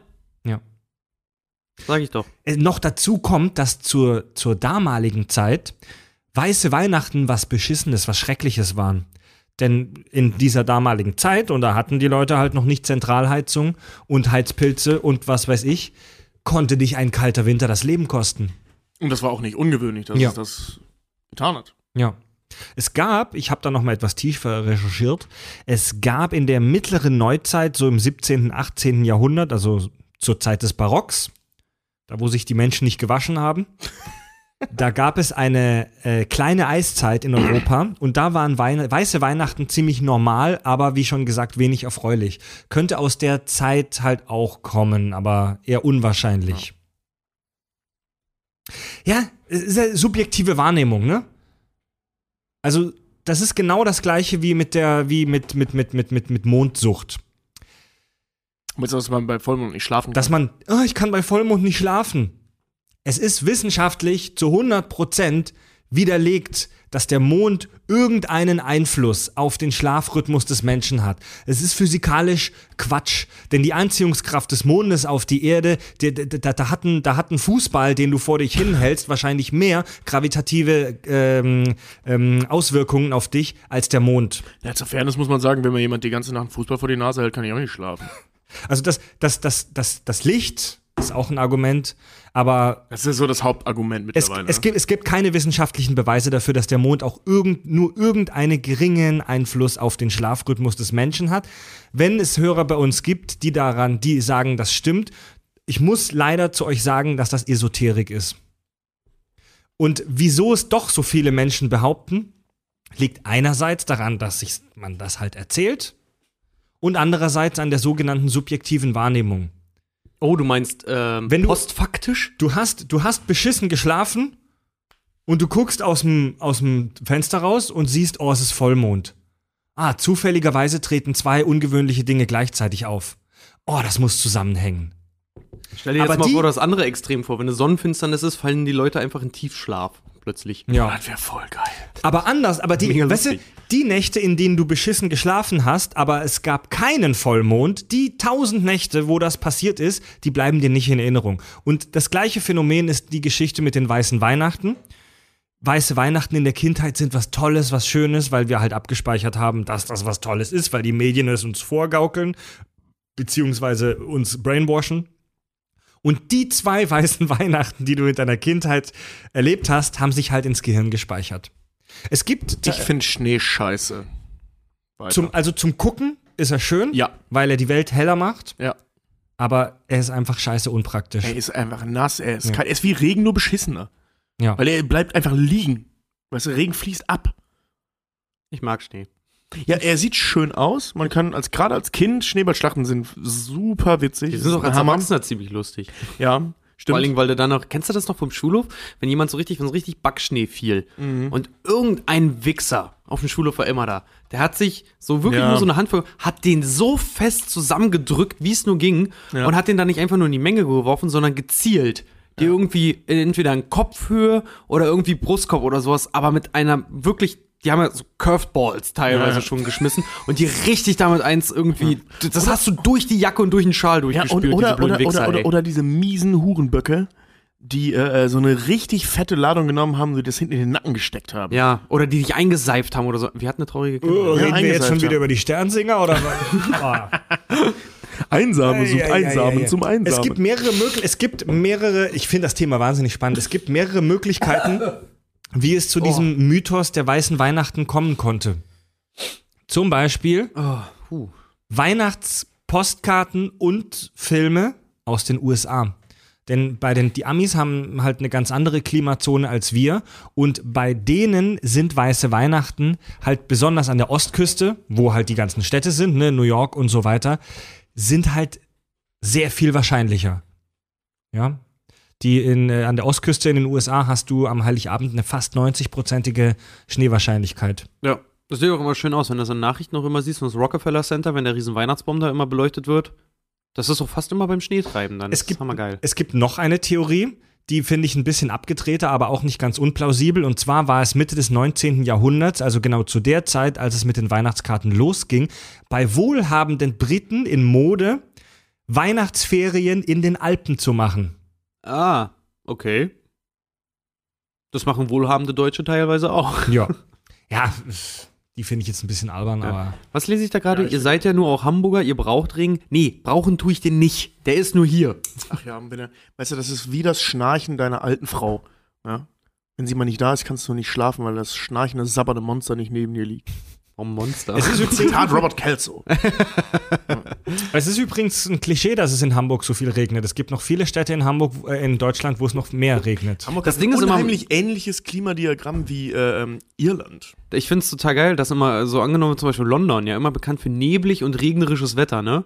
Wir haben mehr Regen als London. Was? Aber weniger Nebel. Nee, aber Hamburg hat Niederschlag. Man muss ja unterscheiden von Niederschlagmenge. Bei die haben halt immer Nebel und so Nieselpisse. Ja. Das war Asterix und Obelix. Habt ihr immer so starken Nebel bei euch in Britannien? Nee, was hat er überhaupt? Habt ihr immer so starken Nebel bei euch in Britannien? Nein, wenn es regnet, dann nicht. Der trinkt warmes Wasser mit Milch. Heißes Wasser mit Milch. Diese Barbaren. Wir haben hier was hat er? Gekochtes Wildschwein in Minzsoße. Ja, boah, das ist zu viel, das arme Schwein. Aber ganz ehrlich, würde ich mal probieren. In Minzsoße, Alter, irgendwas. Ich hab in London ich habe Ente in Minzsoße gegessen. Das ist mega lecker. Echt? Wie sind wir denn jetzt auf Asterix und Obelix gekommen, Freunde? Weil es wegen der Briten regnet, dann... Irgendwann müssen wir eine Asterix-Folge machen. What he says. Oh ja! What he says. Leute, ja, ich fange jetzt schon an zu recherchieren. Eben gerade auch gesehen, irgendeiner hat eben gerade auch schon geschrieben, wir sollen mal eine Esoterik-Folge machen. Kommt noch. Unser ganzer Podcast ist eine riesengroße Esoterik-Folge. Ich sag's dir, ja. So ich habe auch immer meinen Energiekristall in der Hosentasche. Löwe, Wassermann und Skorpion, ne? Ja, ich trage mein Sternzeichen und meinen Energiekristall immer in mir. Ich habe meine Tarotkarten immer in meiner Arschtasche. Ich bin Sternsänger. Wir machen 10 Minuten Pause, bleibt dran. Wir sprechen gleich nämlich noch über einen Weihnachtsfilm, den wir uns rausgesucht haben. Yeah. Stirb langsam. Stirb langsam. Nein, ist es nicht. Mist. Welches es ist, das erfahrt ihr gleich. Letzte Weihnacht, da ist es geschehen. Im Supermarkt hatte ich einen stehen. Ich versteckte mich im Tiefkühlregal. Da fror mir der Sack ab. Qual! Oh. Jetzt ist er auch noch an den Fischstäbchen festgefroren. Welcher Stängel ist jetzt von mir und welcher ist von Iglo? Ah. Die riechen ja auch alle gleich. Da fror mir der Sack ab, Sack ab. Hilfe! Ich komm hier nicht mehr raus! Willkommen zurück zur zweiten Hälfte des Kack und Sach Weihnachtsspezial 2016. 16? 16, 16. Ja. Es kam gerade im Livestream bei YouTube, den wir in der Pause einfach haben weiterlaufen lassen, damit die Leute sehen, was wir so off the mic hier machen, kam tatsächlich gerade auch nochmal die Frage, wann kommt eigentlich, gibt es eigentlich mal die Möglichkeit, auch von euch Merchandise kaufen zu können? Ja, machen wir bald. Also es gibt ja schon diese tollen Kack- und Sach-Aufkleber, die wir jetzt aber nur privat verteilt haben und hier haben. Aber wir denken drüber nach, das irgendwie auch für unsere Hörer kaufbar machen zu können für einen vernünftigen Preis. Ich will mal sagen, wir denken nicht drüber nach, es ist in Planung. Ja, und T-Shirts. T-Shirts wird es bald geben. Schlüsselanhänger, alles was geht. Design morgen mal vielleicht eins. So Wackelköpfe.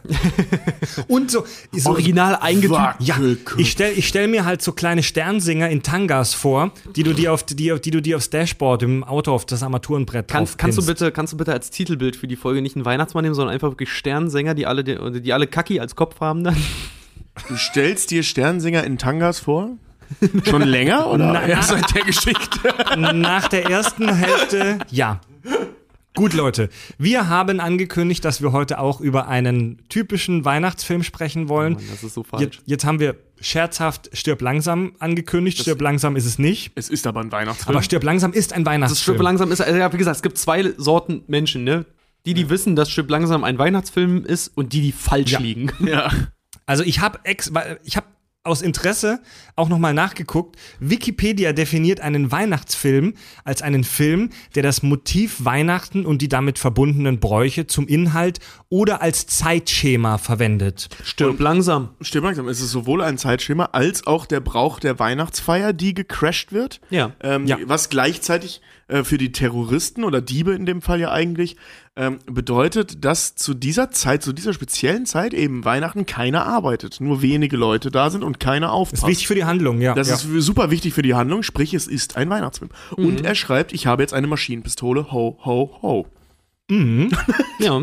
Das finde ich sehr weihnachtlich. Es gibt von jeder Sitcom, von jeder Serie gibt es ja irgendeine Weihnachtsfolge oder mehrere, ne? Ja. Ich fand die von South Park immer total kacke. Also ich hab prinzipiell nichts gegen Weihnachtsfolgen. Ich find's nur komisch, dass die das ganze Jahr über random gesendet werden. Ja. Allerdings ist es halt auch komisch, wenn du die eine Folge immer nur an Weihnachten siehst. Nee, das wäre eigentlich ganz schön. Also wie gesagt, ich gucke jedes Jahr die Geister, die ich rief. Und ich finde das schön, denn jedes Jahr zu gucken. Mhm. Ich gucke auch jedes Jahr Stirb langsam. Ich habe mir zum zweiten Advent tatsächlich bestimmt schon 14, 15 Jahre her, dass ich den gesehen habe, die Weihnachtsgeschichte, The Christmas Carol von den Muppets angeguckt. Alter, der ist herrlich. Genau das wollte ich gerade sagen. Den einzig wahren Weihnachtsfilm, die Muppets, Weihnachtsgeschichte, habe ich mir auch vor ein paar Tagen angeguckt. Mit Michael Caine als Scrooge. Ja. Es ist der Oberhammer. Ich saß wirklich da, ich fand diesen Film erneut wieder so mega geil. Mit Rizzo dann noch als Erzähler und es ist geil, einfach nur geil. Ich will den dieses Jahr wirklich so, ey. Ich muss mal gucken, ich glaube, er ist gerade bei Netflix oder bei Amazon Prime oder so. Den gucke ich mir dieses Jahr mit meiner kleinen Cousine an. Ich finde den super. Die muss das sehen. Also, ich weiß nicht, vielleicht liegt es daran, dass ich als Kind mit der Sesamstraße indoktriniert wurde. Ich habe als Kind echt fast jeden Tag abends die Sesamstraße geguckt. Ich liebe die Muppets. Wenn ich die Muppets sehe, geht's mir gut. Ja. Die können machen, was sie wollen. Ich könnte mir einen Film angucken, wo 2 Stunden einfach nur der Alltag von Kermit gezeigt wird. Ja, außer Kermit als Sängerknabe. Habt ihr den Film mit Jason Segel gesehen? Ich fand den herrlich. Der neue. Ich fand den auch toll. Ich fand den herrlich. Ja, auch herrlich. Wirklich die Schlümpfe können sowas von einpacken. Ja, echt witzig, wirklich, echt toll. Wirklich, ja. auch so liebevoll gemacht, wie, dass er sich auch über dieses Medium, dass er ein Film ist, so schön lustig macht. Ja. Und das dauert ja ewig, was sollen wir denn machen? Komm, wir suchen über Filmmontage. Wir reisen per Landkarte.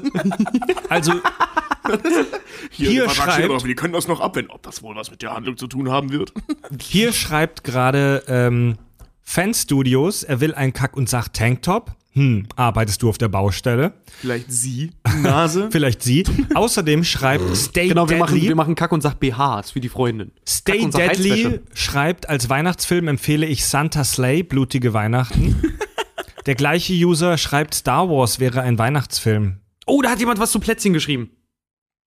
Kannst du mal bitte auf die Star Wars Nummer ein? Ja, das Ding ist halt, das kommt ab jetzt, es soll ab jetzt jährlich immer um die Weihnachtszeit herum Star Wars Film kommen. Nächstes Jahr kommt Star Wars Episode 8, dieses Jahr kommt Rogue One um die Weihnachtszeit herum. Das war 8 Jahre bei Harry Potter so. Ja, eben. Ja, das macht aber Disney nur, weil um Weihnachten wahrscheinlich die meisten Leute ins Kino gehen oder dafür Zeit haben. Ja, weil, sorry, es wäre blöd, Star Wars im Sommer zu releasen, weil im Sommer sind die Kinozahlen am niedrigsten. Deswegen werden ja auch immer die schlechten Filme im Sommer gezeigt und ab Herbst kommen ja dann wieder die geilen. Außerdem einen Sommerblockbuster.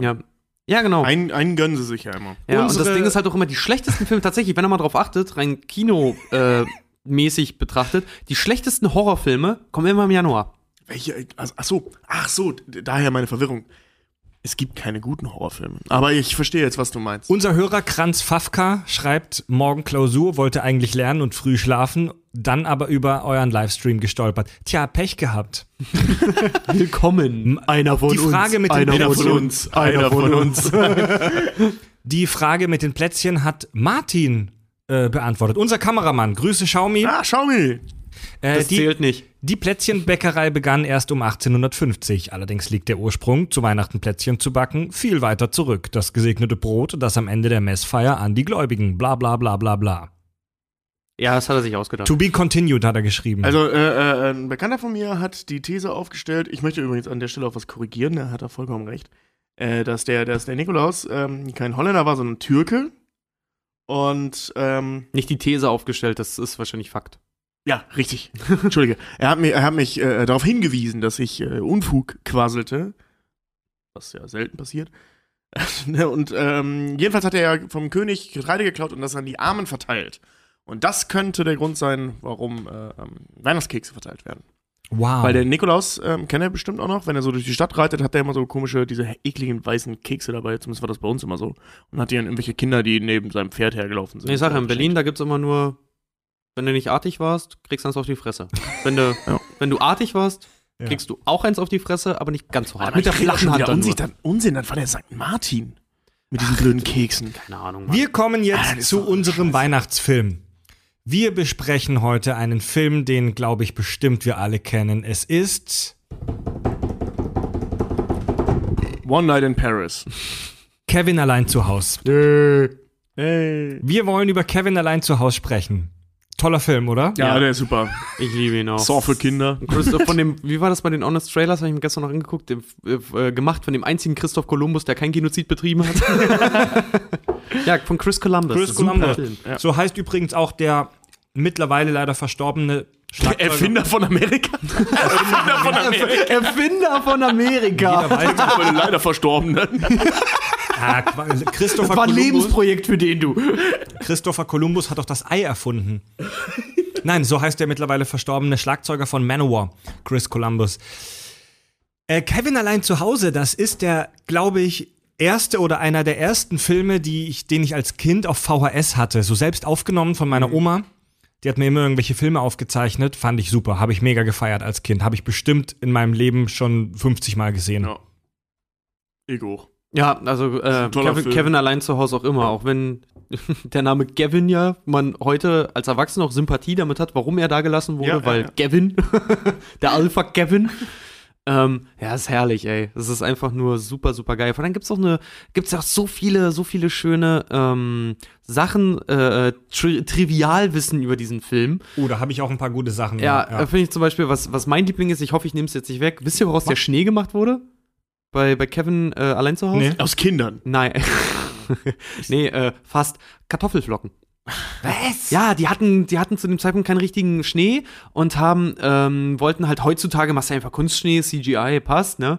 Und damals haben die aber Kartoffelflocken in die Luft geschossen und der Schnee, der da fällt, das sind eigentlich Kartoffelflocken und das Problem daran war, dass es halt auch draußen nass war und die nicht das nochmal machen konnten, weil der scheiß Schnee halt irgendwann gelb und matschig wurde, halt wie Mashed Potatoes halt.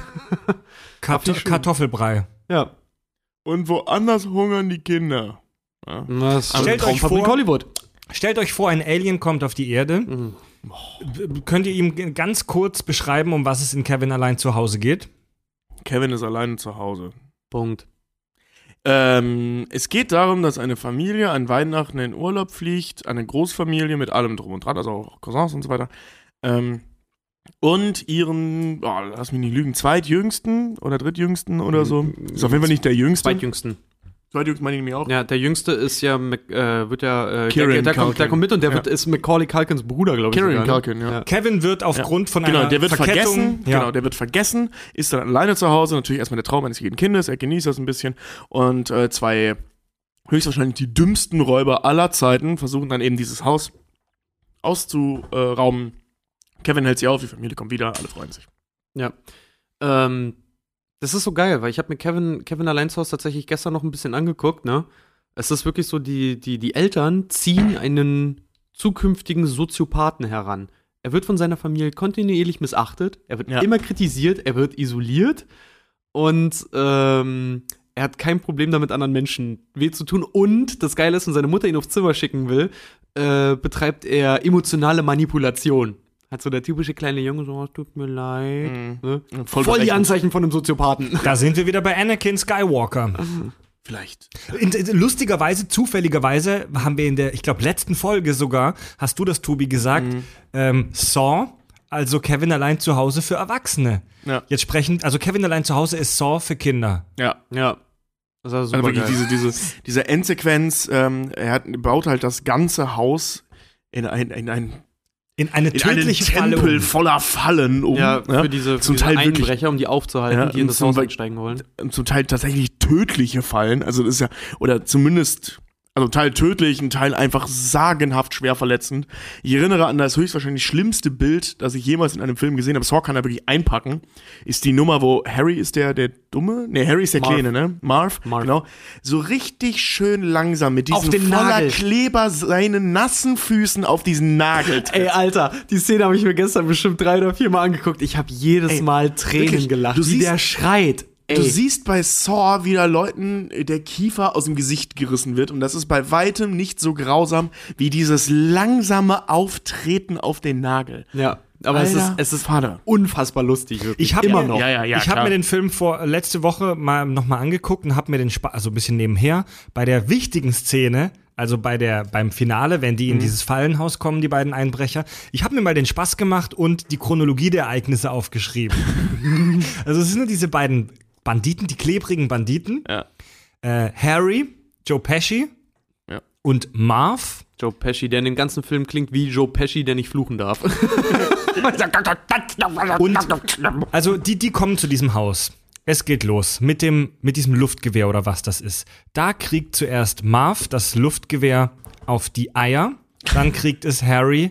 Nee, und andersrum. Harry kriegt's auf die Eier, Marv auf die Stirn. Genau, Harry kriegt's auf die Eier, Marv auf die Stirn. Harry rutscht dann auf Eis aus, auf dieser gefrorenen Treppe, und den haut es hin. Den muss es mindestens ein paar Wirbel zertrümmert haben. Dann, der fliegt richtig hoch. Und dann kriegt Marv ein Bügeleisen voll in die Fresse, das aus mindestens 10 Metern Höhe runterfällt. Dann fasst Harry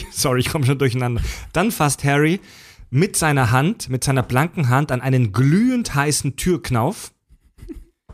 Marv tritt dann barfuß in diesen Nagel. Ich krieg da richtig Gänsehaut. Oh. Harrys Kopf wird mit einem Bunsenbrenner verbrannt. Ja, stimmt.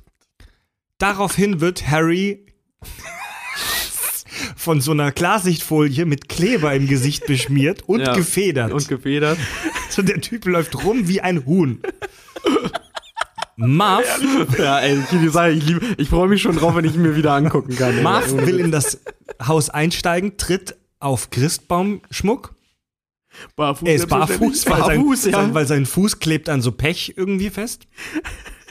Dann rutschen beide auf Legosteinen aus, auf die sie auch voll drauf fallen. Nee, auf Legosteinen, auf so kleine Autos. Ja, ja. Hier, Matchbox-Autos. Beide bekommen an der Treppe, oder ich glaube, es war nur Marv, einen Farbeimer in die Fresse. Beide und Harry fällt von der Treppe dann sogar noch auf Marv drauf. Ja. So richtigen schweren Farbeimer, der da mit Karacho angesaust kommt. Aber nicht diese Plastikdinger, sondern diese Metallteile. Diese, ja. Diese, wo Lack drin ist. Ja. Dann gibt es diese wunderbare Szene, in der Marv diese Vogelspinne oder Tarantel auf dem Kopf hat. Auf dem Gesicht. Im Gesicht. Das hängt ihm hier zwischen Nase und rechtem Auge, und dann fällt die Tarantel Marv auf die Brust, woraufhin Harry ihn natürlich mit einer Brechstange verprügelt. Ja, einmal auf den Brust. Oder was andersrum? Ich komme den Namen schon durch. Harry schlägt Marv. Marv ist der große, lockenhaarige und Harry ist Joe Pesci. Und Joe Pesci haut mit einer Brechstange Marv volle Möhre auf den Brustkorb. Ja. Und am Schluss wollen sie über so einen Strick zu Kevins Baumhaus, von dem sie selbstverständlich dann runterfallen, beziehungsweise runtergefallen werden. Denn Kevin durchschneidet den Strick, wodurch die beiden dann bestimmt 4 oder 5 Meter in die Tiefe fallen und gegen die Hauswand krachen. Geil, oder? Ja. Das kann man nicht. Ist der Oberhammer. Tobi hatte schon gesagt, die dümmsten Verbrecher aller Zeiten, es sind auch wirklich die stabilsten. Ja.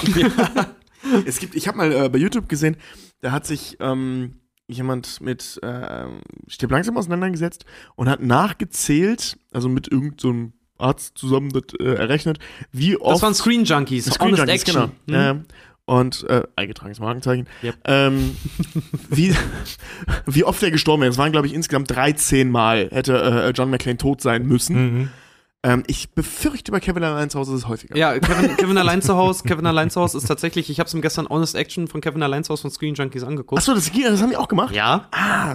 Und das ist ziemlich geil. Die haben, was hatten sie ausgerechnet? Alleine für den ersten Film circa 6 bis 9 Tote. Also für den ersten Film hätte es alleine ungefähr 5 Marvs gebraucht und 4 Harrys. Und ich glaube, für alle beide Filme, für Kevin allein zu Hause, für Kevin allein zu Hause und Kevin allein New York, weil da spielen die beiden ja nochmal mit, für Kevin allein in New York waren es irgendwie, ich glaube, insgesamt für beide Filme 20. Und zwar 14 Marvs, weil Marv im zweiten Teil fast nur sterben würde. 14 Marvs und 6 Harrys. Franz Fafka schreibt gerade sehr treffend, 2016 hätten die Einbrecher die Familie erfolgreich verklagt. Ja, das stimmt. Ja, irgendwo schon. Im wahrsten Sinne des Wortes häuslich. Das ist halt Cartoon-Gewalt so in Real Life. Ne? Ja, herrlich. Also fehlt nur noch der Acme-Amboss, der runterfällt. Ey, Alter, ich kenne das bei Family Guy, wo sie diese Szene nachspielen, die beiden, also wenn die beiden kleine Idioten gewesen wären, wo reinkommen. Und jetzt sehen sie, Kevin ist gefroren. Ja. Pff, und erschießen den kleinen Scheißer. Und jetzt sehen sie Kevin allein zu Hause mit intelligenten Einbrechern. Da war gerade ein glühender Türknauf. Ach echt, was hast du gemacht? Naja, ich habe einfach losgelassen, anstatt ihn weiter festzuhalten. Ja, und dann halt einfach rein sind. Haha, ich habe das ganze Haus mit Fallen ausgelegt. Einfach erschießen. War geil. Aber ich habe, wie gesagt, als kleine Einleitung vielleicht für das kleine Geschenk, was ich für euch beide noch vorbereitet habe. Ja, auch für Kevin allein zu Hause. Hatte ich mir ein Video noch angeguckt, auch zu Kevin allein zu Hause. Da haben sich Doktoren, wirkliche, richtig echte Ärzte, haben sich genau diese Szenen nochmal angeguckt. Und es ist unfassbar lustig. Also wirklich, was du auch sagtest, das geht wirklich, deren Verletzungen gehen über Gesichtsfrakturen, über mehrere eingeschlagene Schädeldecken, über mehrere Körperverbrennungen, 1. bis 3. Grad tatsächlich. Was war noch? Man sieht ja richtig einen Abdruck des Quetschungen, Rippenbrüche, Rückenbrüche mehrere, Genickbrüche, die 100% die Joe Pesci mindestens einmal hätten töten müssen. Und was ich persönlich ziemlich lustig finde, eine mindestens Hodentorsion, wenn nicht sogar Bruch.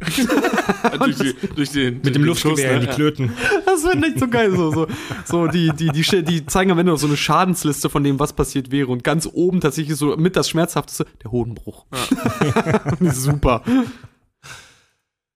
Ach ja. Ein fantastisches Spiel. Ja. Fred, magst du noch was machen? Oder wollt ihr kurz eure Überraschung hören?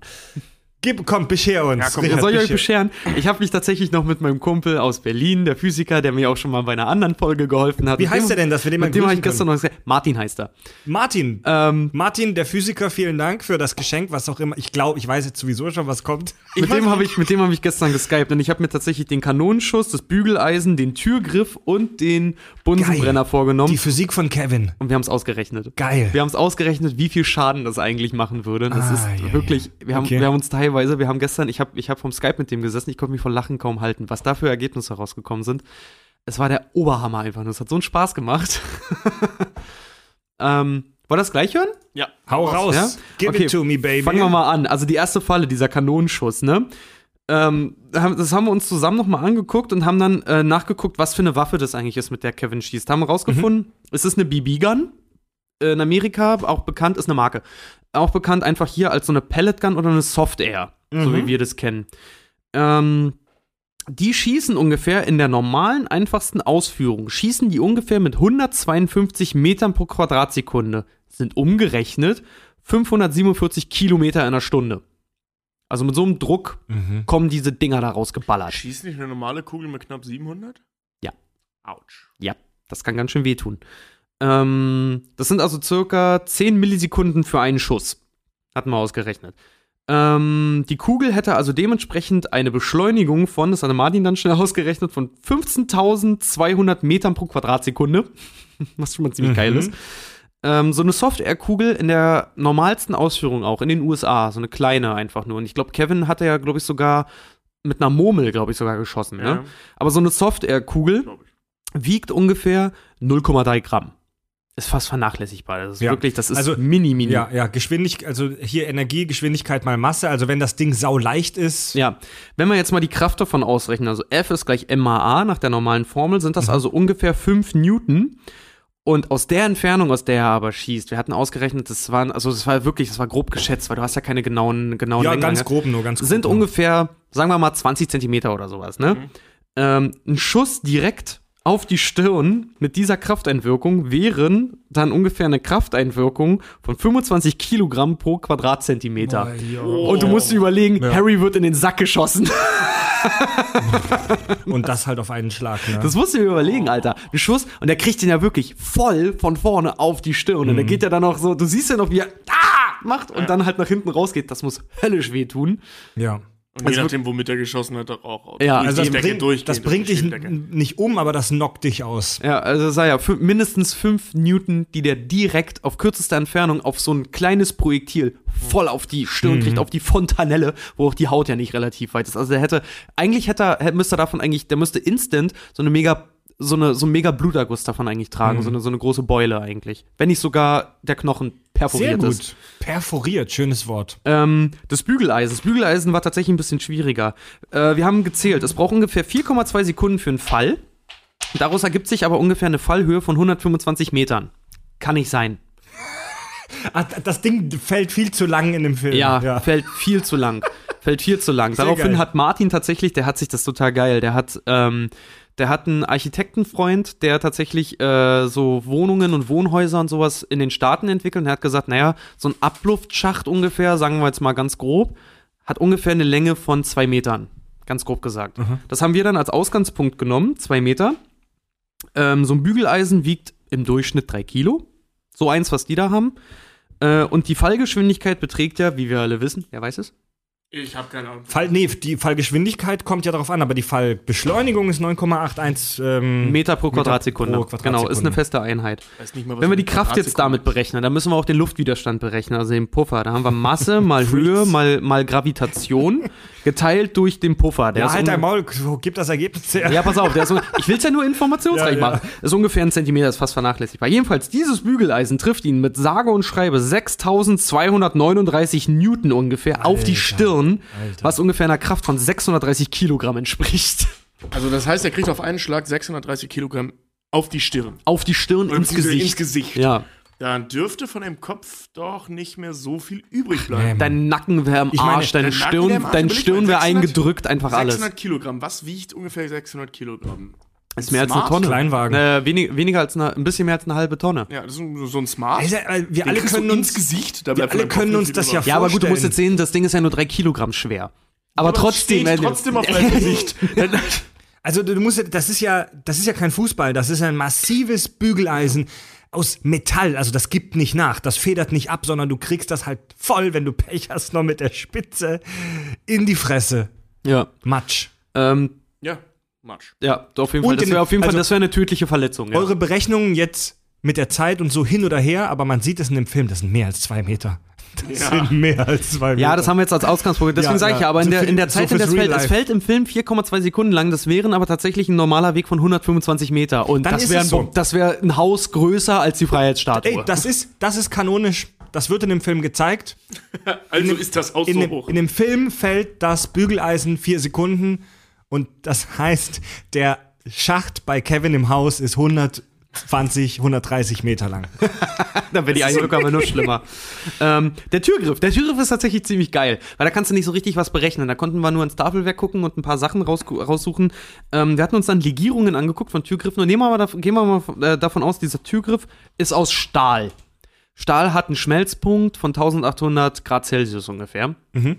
Und dass Joe Pesci das Ding noch anfassen kann, weil er gerade so rot glimmt. Und diese Grillanzünder, den er da dranhängt, die werden mächtig heiß. Aber die werden nur 100, also was heißt nur, die werden 100 Grad heiß, immer genau Hitze, Temperatur, Wasserkochtemperatur, genau. Gehen wir mal davon aus, das ist wirklich ein unglaublich teurer, guter Türgriff aus einer richtig geilen Legierung, auch noch mit einem Stahlkern oder so, dann ist der mindestens, so wie er auch da gezeigt ist, mindestens 700 Grad warm. Und solange wie Joe Pesci dort ranfasst, hätte er tatsächlich Minimum 2 Verbrennungen 2. Grades, wenn nicht sogar 3. Grades, und wenn nicht sogar eine Verbrennung bis auf den Knochen. Und das Geile ist, was ich auch sehr schön finde, was auch so Filmmagie ist, Haut dampft nicht so. Wenn der da ranpasst, er hat es ja noch in der Hand und pustet sich noch so zweimal in die Hand. Haut würde niemals so qualmen. Da wäre keine Haut mehr dran, die qualmen könnte. Ja. Okay. Ganz genau. Und zum letzten, das fand ich halt wirklich ziemlich geil, auch der Brenner. Der Brenner ist der Oberkracher. Der Bunsenbrenner, dieser Gasbrenner, dieser Bunsenbrenner, den die haben. Ja, der Bunsenbrenner ist tatsächlich auf dieser Stufe, dass so eine hohe Flamme auch entsteht, müsste der mindestens eine Temperatur von 1980 Grad Celsius haben, auf dieser Stufe halt. Also du, ausgehend von der Länge der Flamme. Ganz genau, von der Flammenfarbe und von dieser Länge. Sowas kann er ausrechnen, Länge. Echt? Das kann er nicht ausrechnen, das... schätzen halt ungefähr. Ja, schätzen ungefähr, weil der hat auch selber relativ viel mit solchen Sachen zu tun. Der hängt nur mit solchen Leuten rum, auch mit irgendwelchen Chemikern und Laboranten und Co. Und tatsächlich Berufskrankheit. Siehst du, kannst du irgendwann abschätzen. Du kannst es ja abschätzen, welche Farbe die Flamme hat, wenn du weißt, was für ein Gas dran ist. Ja. Zum Beispiel, welche Farbe Butan bei welcher Temperatur, also Butan ist ja so ein häufiger häufiges Füllmaterial dafür, kannst ja wissen, okay, blau bis unsichtbar wird erhitztes Butan bei 1200 Grad. Ja, genau. Kann man ja wissen. Genau. Und jedenfalls das, was dieser Brenner dort hätte, bei dieser Flammengröße auch, wären ungefähr 1980 Grad. Mhm. Harry steht unter dem Ding, ich glaube auch fast 4 Sekunden oder so. Siehst du richtig, der macht dir die Tür auf und guckt sogar noch, also blinzelt sogar noch, bis er dann irgendwann mal auf die Idee kommt, diese scheiß Tür zuzumachen, ne? Mhm. Er hätte tatsächlich auch die Verbrennung, die er erleidet, wäre schlimmer als das, was so im Film auch zu sehen ist. Die ganzen anderen verarbeiteten Materialien, die in der Mütze auch drin sind, wären mit seiner Schädeldecke verschmolzen. Ja, wenn er überhaupt noch eine Schädeldecke hätte, weil bei dieser Temperatur hätte er mindestens, wirklich Minimum, allerkleinstes Minimum, Verbrennungen bis auf den Knochen, wenn nicht sogar ein gekochtes Gehirn. Weil der Brenner so heiß wäre für die Länge, dass es durch ihn durchflammen würde. Der wäre wirklich wie das heiße Messer durch die Butter. Cool. Also das müssen, Film, Alter, jetzt mal im Ernst. Das müssen wirklich die stabilsten Verbrecher aller Zeiten sein. Das ist total geil. Ich hatte auch irgendwie irgendwas, das hatte ich mir leider nicht mehr aufgeschrieben, darüber haben wir uns nur unterhalten. Dieser Schlag auch mit dem Brecheisen auf die Brust wäre auch, ich glaube, irgendwas um die 30.000 Newton oder sowas. Also der wäre halt auch Matsch. Und das Geile wäre bei dem Ärztevideo, die haben sich das angeguckt und ein Arzt zuckte nur zusammen, meinte so, ja, A, wäre der Brustkorb hin, das Herz würde quasi im Körper freiliegen, er hätte interne Blutungen, wenn nicht sogar eine Aorta verletzt wäre, der wäre tot. Ich weiß nicht, ob jemand von euch schon mal eine Brechstange in der Hand hatte. Ich habe das immer, wenn die Familien in meiner Nachbarschaft in den Urlaub fahren. Das ist heftig, Alter. Ja. Baseballschläger ist nichts dagegen. Das ist halt massives, schweres Stahl. Wenn du das auf den Brustkorb kriegst, ist bist du hin. Da singen die Sternsinger mal dann 2 Oktaven höher. Ja? Mhm. Ja, hier Fanstudios schreibt, Kevin ist schlimmer als Saw. Ja, wirklich. Ja. Die Physik von Kevin. Die Physik von Kevin. Ja, das war jetzt alles, was ich soweit hatte. Es hat nur, schönes Geschenk, Richard. Es war so wenig beim Vortragen. Es hat gestern tatsächlich ein bisschen gedauert, aber wir haben uns sehr viel gelacht und uns über die Sachen halt totgelacht. Junger Vater, ja, sagt der Schwager. Auf jeden Fall geil, hat richtig gefetzt. Junger Vater. Ja, deswegen, du siehst den Film dann halt auch gleich mit ganz anderen Augen. Aber diese ganze Sache, wie gesagt, für mich auch immer noch die geilste Szene mit der Spinne und das halt auch mit diesem Nagel. Ich hätte mich wegschmeißen können gestern. Der Nagel ist... Ja. Wusstet ihr, dass der, ich weiß leider nicht mehr, wie der Schauspieler von Marv heißt, dass der sich halt wirklich eine echte Spinne aufs Gesicht hat legen lassen? Ja. Und er gesagt hat, er macht's nur einmal und die Szene hat's dann halt auch in den Film geschafft, weil er den perfekten Weiberschrei halt gleich hingelegt hat. Mhm. Musste ein One-Take werden. Ja, hatte ich auch mir aufgeschrieben. Der Schauspieler heißt Daniel Stern. Mhm. Marv. Richtig geil. Ja. Übrigens, Joe Pesci, also Harry! Es war im Gespräch, dass Robert De Niro die Rolle übernehmen sollte. Geil. Der lehnte allerdings ab. Und heute macht er meine Frau, ihre Kinder, Schwiegersöhne, und ich. Hunde und ich. Ja. Könnt ihr euch an... Obwohl ich die Filme mag. Ich auch. Könnt ihr euch erinnern an Onkel Frank bei Kevin allein zu Hause? Mhm. Das war der fiese Onkel. Den sieht man nicht so, der hat nicht so wahnsinnig viel Screentime, aber Candy? Das ist so... Der ist so ein Fiesling in der Familie, der Kevin anmotzt, als er die Sauerei in der Küche macht. Achso, nee, nicht der. Im Originaldrehbuch, im Originalskript war vorgesehen, dass dieser Onkel Frank der Auftraggeber von Harry und Marv ist. Ach, krass. Boah, was? Ja. Wurde aber verworfen. Wir haben noch gar nicht über diesen gruseligen alten Mann, der ihn im Endeffekt rettet, gesprochen. Ja. Ach, der, wo jeder am Ende weinen muss und eigentlich denkt, er müsste seinen Vater mal anrufen? Schaufelmörder. Ja, genau, dieser Schaufelmörder, ja. Ja. Finde ich eine unheimlich schöne Figur, gerade in dieser Weihnachtsidee, ne? Mit Vergeben, mit Gutes tun. Nikolaus, der irgendwelche Reichen beklaut und so weiter. Finde ich das sehr schön, dass sie so eine Figur eingebaut haben. Ja, auf jeden Fall. Ich mag das auch sehr. Alle haben Angst vor ihm. Am Ende, wie gesagt, jeder hat da geweint, ne? Als er dann seinen Sohn da wieder umarmt hat und so. Und ja, das ist jetzt Tochter, glaube ich, ne? Ich wollte es mal einwerfen, ist jetzt nicht so groß, dass ich sage, boah, ich muss mir den Dialog auf den Arsch tätowieren, aber es funktioniert sehr schön. Es gibt ja keinen Dialog in der Szene, du siehst nur, wie die beiden kuscheln. Ja, ich meine den Dialog in der Kirche, aber es funktioniert sehr schön, funktioniert schon sehr schön. Wollte ich nur noch mal einwerfen. Hauptsächlich, weil ich nicht so viel zu dem Film zu sagen habe irgendwie.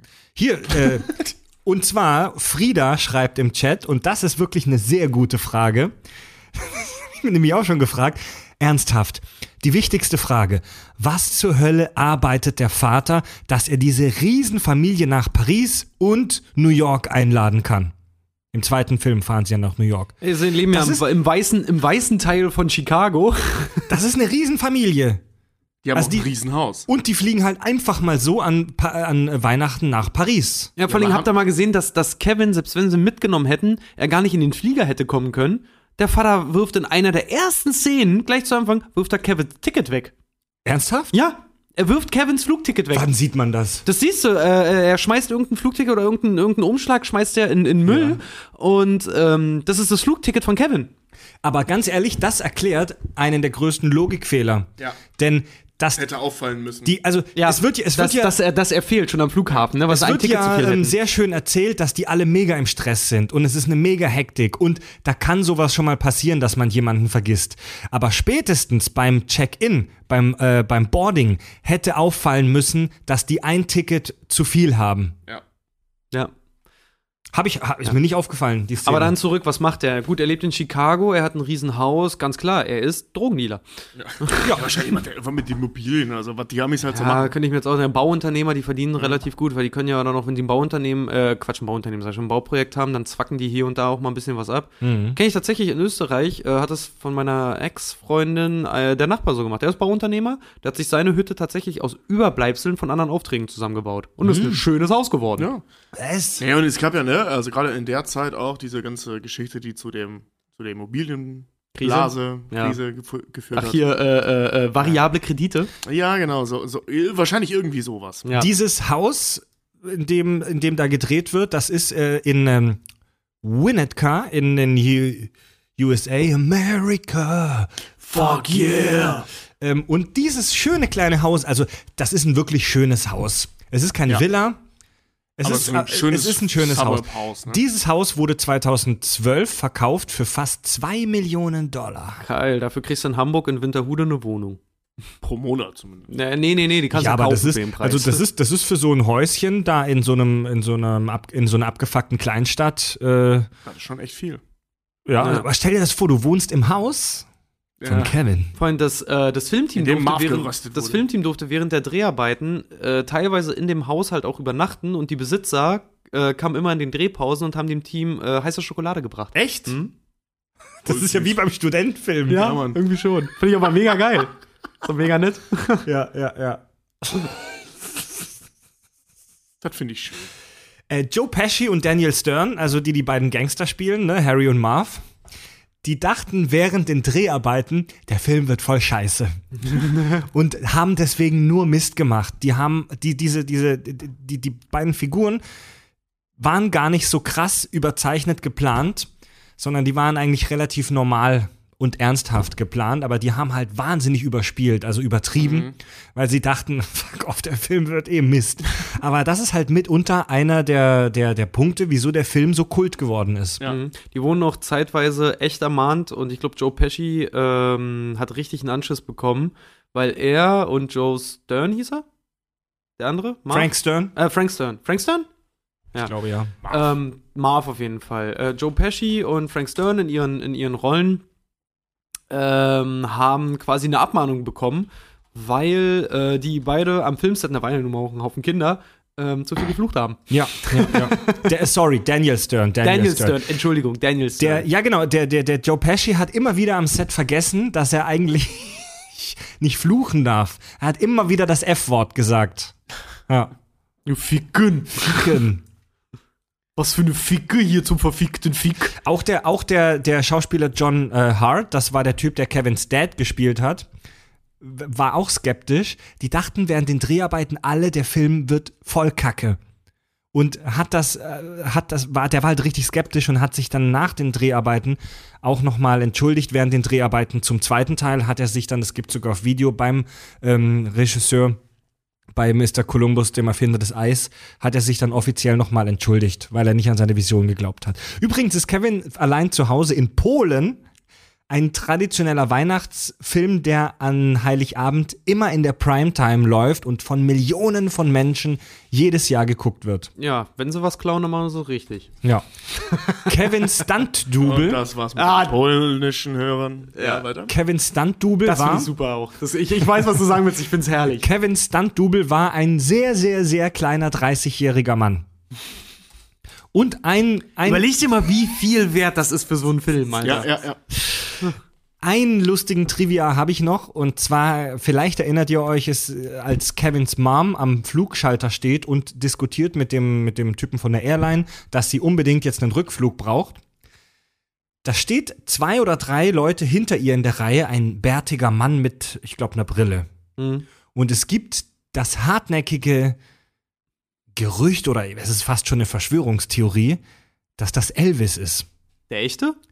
Der Elvis, der 77 gestorben ist. Ja, nee. Ja, also viele Leute glauben, das wäre Elvis, also, der sich in diesen Film da reingeschmuggelt hätte. Ach so, also frag mich nicht, wieso.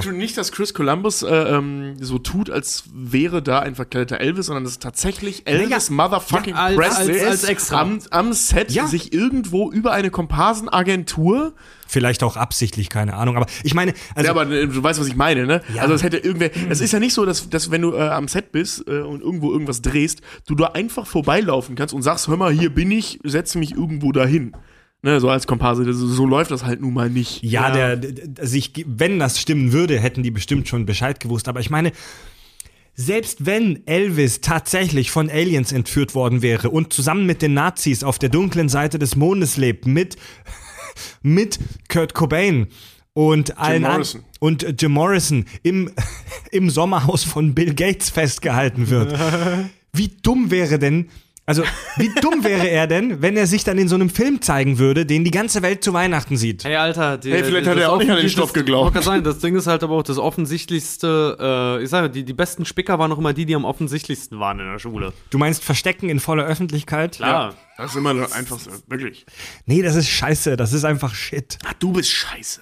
Ja. Hey, die Theorie ist shit. Die Theorie ist wirklich richtig scheiße. Ich hätte aus dem Kopf noch ein bisschen Trivia.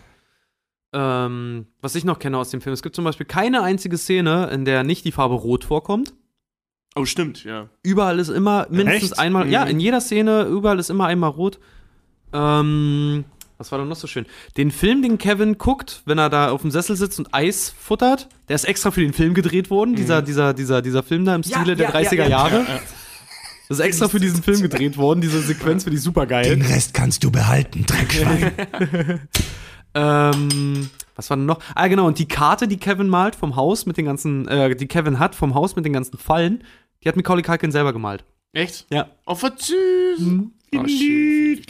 Fand ja super geil. Und Macaulay Culkin hat bis heute eine Narbe am Finger von Joe Pesci. Der zu fest zugebissen hat. Ach so, während einer Probe von der Szene hat zu fest zugebissen und der hat bis heute eine Narbe davon. Also. Es gibt echt eine unendlich lange Liste von Trivia-Facts zu diesem Film, von denen wir jetzt nur die besten vorgelesen haben. Es gibt ja zu jedem Film eine unendliche Liste von Trivia-Facts. Oh, bei den aber Kevin allein zu Hause ist schon geil. Nein, was ich meine ist das, was veröffentlicht wird. Ne? Und gerade bei so Kultfilmen wird ja super viel veröffentlicht. Weißt du, wenn du dir jetzt zum Beispiel die Trivia-Liste von so Filmen wie Der alte Mann und das Meer anguckst, sondern es relativ wenige, weil aber auch weil sich keiner dafür interessiert. Ja, ich sage auch hier die Trivia-Liste von Idiocracy, die war genauso dumm wie der Film selber. Genau, ich wollte euch gerade etwas fragen und unser Hörer Sebastian hat mir im Livestream die Frage schon vorweggenommen. Und wie findet ihr Kevin allein in New York? Besser oder schlechter als der erste Film? Boah, also schlechter, aber nicht wirklich schlecht. Ich finde es ist okay, es ist halt derselbe Film nochmal, nur in New York und mit Donald Trump, mit ein bisschen mehr Action. Aber wir dürfen alle nicht die großartige Szene vergessen, wo Kevin nach der Lobby fragt, Präsident Trump kommt und sagt, einfach nur den Gang runter and grab them by the pussy. Grab him by the pussy. Ja, ja. Push down the hall. Also, der war schon schön. Ich meine, auch diese Idee mit dieser Taubenfrau war im Prinzip dasselbe war mit dem alten Mann. Also, ich finde Kevin allein in New York ganz nett, aber das einzig Wahre ist Kevin allein zu Hause. Ja. Home Alone. Also, der zweite Kevin allein in New York mag ich auch. Ja. Aber wie du schon gesagt hast, es ist halt, also, die haben halt genau den gleichen Film nochmal gemacht. Ey, das gibt ja. Vielleicht hat der Film den Trend breitgetreten, das so zu machen, ne? So wie mit Crank 1 und 2, was wirklich der gleiche Film nochmal war, nur ein bisschen krasser. Weißt du, also wirklich alle Gags in dem Film werden im zweiten nochmal reenacted. Au, da fällt mir übrigens ein. Die Schwarz-Weiß-Filme mit dieser Synchronisationsgeschichte. Kevin wird angeschrien auf eine lächerlich ähnliche Art und Weise, wie Kevin eben, wenn er sich irgendwelche Pflegeprodukte ranmacht, irgendwie da sein Gesicht zusammenklatscht, diesen typischen ikonischen Kevin-Blick. Die Augenbrauen, wie er guckt, als er allein ist, also auch solche Details, das Haus mit den Fallen, es ist der gleiche Film, nur anders, nur in New York. Das ist so geil. Auch irgendwie. Vorhin, ich muss dich kurz korrigieren, fällt mir ein, oder beziehungsweise uns korrigieren. Du hast gesagt, wir haben genickt. Im ersten Teil sind das die feuchten Banditen, im zweiten die klebrigen. Stimmt. Im zweiten haben die das ja, um so die Weihnachtsmänner da auszurauben in New York. Stimmt, ja. Die Häuser geile Idee eigentlich mit dem Klebeband. Ja, mega. Ja. Dass die haben so doppelseitiges Klebeband, dass sie sich um die Hand kleben und dann greifen die in irgendwelche Geldsäcke rein. Ja. Was für Wichser. Was für Arschlöcher. Ja. Kevin allein zu Hause wurde gedreht mit einem Budget von 15 Millionen $. Das geht ja noch. Dafür kriegst du heute nicht mal das Catering von Star Trek Into Darkness. 15 Millionen $, davon war die Hälfte. Warum Robert Kirk die Hälfte frisst. Ja. Hat im Box Office, also an den Kinokassen. Im ersten Wochenende. Ja, Nee, nicht am ersten Wochenende overall, aber. Box Office ist doch das erste Wochenende. Nee, Box Office ist ganz allgemein Kinoverkäufe. Was? Nee. Nein, Box Office ist immer das erste Wochenende. Das erste Wochenende, ja. Donnerstag, okay. Kinowoche fängt immer am Donnerstag an. Filme werden immer donnerstags released. Mittlerweile hat sich das verschoben auf Mittwochabend. Ja. Aber Filme laufen immer offiziell an einem Donnerstag an, dann beginnt die neue Kinowoche und Boxoffice ist immer das erste Wochenende. Ah, okay, ich dachte immer Boxoffice, der Begriff würde das Overall-Kino einkommen. Nee. Also auf jeden Fall, Kevin allein zu Hause hat 15 Millionen Piepen gekostet und spielte ein 500 Millionen, also. Insgesamt, also. Wow. Kann man machen, ne? Ja. Rechnet sich. Und rechnen sich wahrscheinlich bis heute, was die an Wiederholungsrechten verdienen. Ich habe auch mal gelesen, dass es bis heute Macaulay Culkins immer noch profitabelste Einnahmequelle tatsächlich ist. Kriegt der immer noch Kohle dafür? Ja, der hat doch bestimmt einen Buyout damals gehabt, oder? Wird ja immer wieder gezeigt, Mann. Ich glaube, diese Buyout-Nummer ist noch gar nicht so alt. Und ich weiß nicht, ob das in Amerika auch so ist, weil in Deutschland, also Buyout, musst du kurz erklären? Also kurz zur Erklärung. Es ist mittlerweile so, dass man als Schauspieler, wenn man bei einem Film mitspielt, einen sogenannten, wenn man dann einen Vertrag unterschreibt, dann kriegt man in so gut wie allen Fällen mittlerweile ein sogenanntes Buyout. Das heißt, du kriegst einen pauschalen Geldbetrag, der dir jetzt sofort gezahlt wird, und dafür hast du praktisch all deine Rechte an diesem Film verkauft. Früher war es noch hin und wieder so, dass man so Tantieme, weiß nicht, ob man das so nennen kann, bekommen hat, also dass man dann einen Teil der Erlöse bekommen hat. Das macht mittlerweile kein Mensch mehr. Ich weiß nicht, ob das in Hollywood auch so krass ist. Weil das klingt für mich, weil ich weiß es einfach wirklich nicht, ich spekuliere gerade, das klingt für mich nach so einer typisch deutschen Filmindustrie-Idee. Also jeder, der die deutsche Filmindustrie kennt, weiß, dass die echt für den Arsch ist. Mhm. Also wie dieses ganze System funktioniert. Und dieses Buyout-Ding, das klingt so sehr nach, wir ziehen unsere Schauspieler über den Tisch. Ich bin mir relativ sicher, dass das auch bei den Amis mittlerweile so ist. Ja, aber ich meine, dass es der Usus ist, das meine ich damit. Denn du hörst ja immer hier, bla bla bla, Jennifer Lawrence hat für den Film so und so viele Millionen $ gekriegt. Ja. Weißt du? Angeblich ist es, oder was heißt angeblich, eine Freundin hat das letztens in einer Doku gesehen, dass diese Verträge so funktionieren, dass die Sager viel Geld gezahlt bekommen, wie Johnny Depp hier, was weiß ich, 90 Millionen oder was das war, dafür für Gesamt Flug der Karibik. Aber innerhalb der Verträge festgelegt wird, dass die einen ganz, ganz großen Teil davon wieder zurückzahlen müssen. Und das machen die, ja, um eben sagen zu können, wir haben Johnny Depp 90 Millionen bezahlt für diese Trilogie. Effektiv bekommen davon hat aber nur, weiß ich nicht, 20 Bullshit. Oder 10 oder so. Was für ein Bullshit. Ja, scheinbar ist das da Usus da hinten. Also ich kenne das, dass es bei denen, kommt drauf an, was für einen Status du hast. Wenn du anfängst, gut, das ist klar. Wenn ich jetzt irgendwo mitspiele, wird mir das nicht passieren. Das Ding ist halt anfangs ist es auch in Amerika tatsächlich Tonus, kenne ich auch von meiner Zeit in Kanada, wenn wir Darsteller geholt haben, da gab es auch Buyout-Verträge. Was habt ihr denn da gedreht eigentlich? Um sich die Rechte zu sichern, wir haben eine Krimiserie gedreht. Um sich die Rechte natürlich an dem Stoff zu sichern, das machen ja Werbeproduktionen ja auch so, zum Beispiel hier Nivea, die stellen immer Verträge für 5 Jahre aus. Wenn du mal als Model oder was auch immer einen Werbespot oder eine Werbung für Nivea gemacht hast, dann kaufen die diese Werbung immer gleich für 5 Jahre ein. Was dementsprechend dann natürlich auch hochdotiert ist. Wenn du schon in Hollywood jetzt zum Beispiel bist, dann kriegst du die Möglichkeit, über einen guten Agenten dann auch, Anteile an den Filmen. Deswegen hat ja zum Beispiel auch, wann das? Wer auch bei irgendeinem blöden Film mitgemacht hat für eine relativ geringe Gage, ich glaube, das war Will Smith oder so, oder Tommy Lee Jones oder irgendwer. Der hat eine Menge blöden Filme mitgemacht. Was? Ja, der hatte irgendwie, ich glaube, bei Men in Black oder so, der hat für, ich glaube, gerade mal 1 Million das oder so gemacht. Men in Black 1 war cool. Und hat sich aber, ich weiß leider nicht mehr, welcher Schauspieler das war, irgendein Schauspieler war das auch, der hat für einen erfolgreichen Film, der hat es für 1 Million quasi nur gemacht und hat sich aber Anteile an den Film, sichern lassen und ist im Endeffekt mit 80 Millionen rausgegangen. Was? Jack Nicholson hat das bei Jack Batman Nicholson, gemacht. Genau. Bei was? Batman. Ja, genau, stimmt. Weil der da total bescheuert fand. Also nicht, weil er Batman nicht mochte, sondern aber sein Vertrag Batman beschissen zu verfilmen war. Und dann beim Vertrag beschissen war, hat er sich sogar Rechte an Merchandising-Sachen in seinen Vertrag schreiben lassen. Und der ist am Ende mit 80 Millionen rausgegangen, ja. Der hat da richtig dran verdient. Allerdings war halt damals wahrscheinlich noch niemandem bewusst, dass diese ganze Batman-Nummer so heftig abgeht. Genau, das war eben auch der Wortlaut von Jack Nicholson. Damit hat er selber nicht gerechnet. Ja. Übrigens auch ein schöner Weihnachtsfilm, Batmans Rückkehr. Ah, ich mag ihn nicht. Ah, ich liebe ihn. Mhm. Ich finde den Soundtrack, der hat um zu Kevin Oberhammer. Allein zu Hause zu der Geldgeschichte noch eins zu sagen. Der Film gilt bis heute als eine der erfolgreichsten Komödien aller Zeiten. Ja. Mal kurze Frage, weil das dachte ich auch, das soll das nochmal ein bisschen beleuchten. Kevin hat's ja gut gemacht. Er hat ja auch Glück, er hat mit relativ dämlichen Erwachsenen zu tun gehabt. Wie hätten es denn die Einbrecher besser machen können? Schießen. Meine nehme ich auch. Einfach eine Knarre, ne? Weil die brechen ja auch vorher schon ein paar Häuser ein. Oder einfach mal gucken, was sie da tun. Ja, ganz genau. Das dachte ich mir nämlich auch so oft. Vor allem dieses dann auch, wenn, das ist total geil, wenn Marv auch in diesen Keller da einsteigt, ne? Der lässt die Tür hinter sich einfach nur zufallen.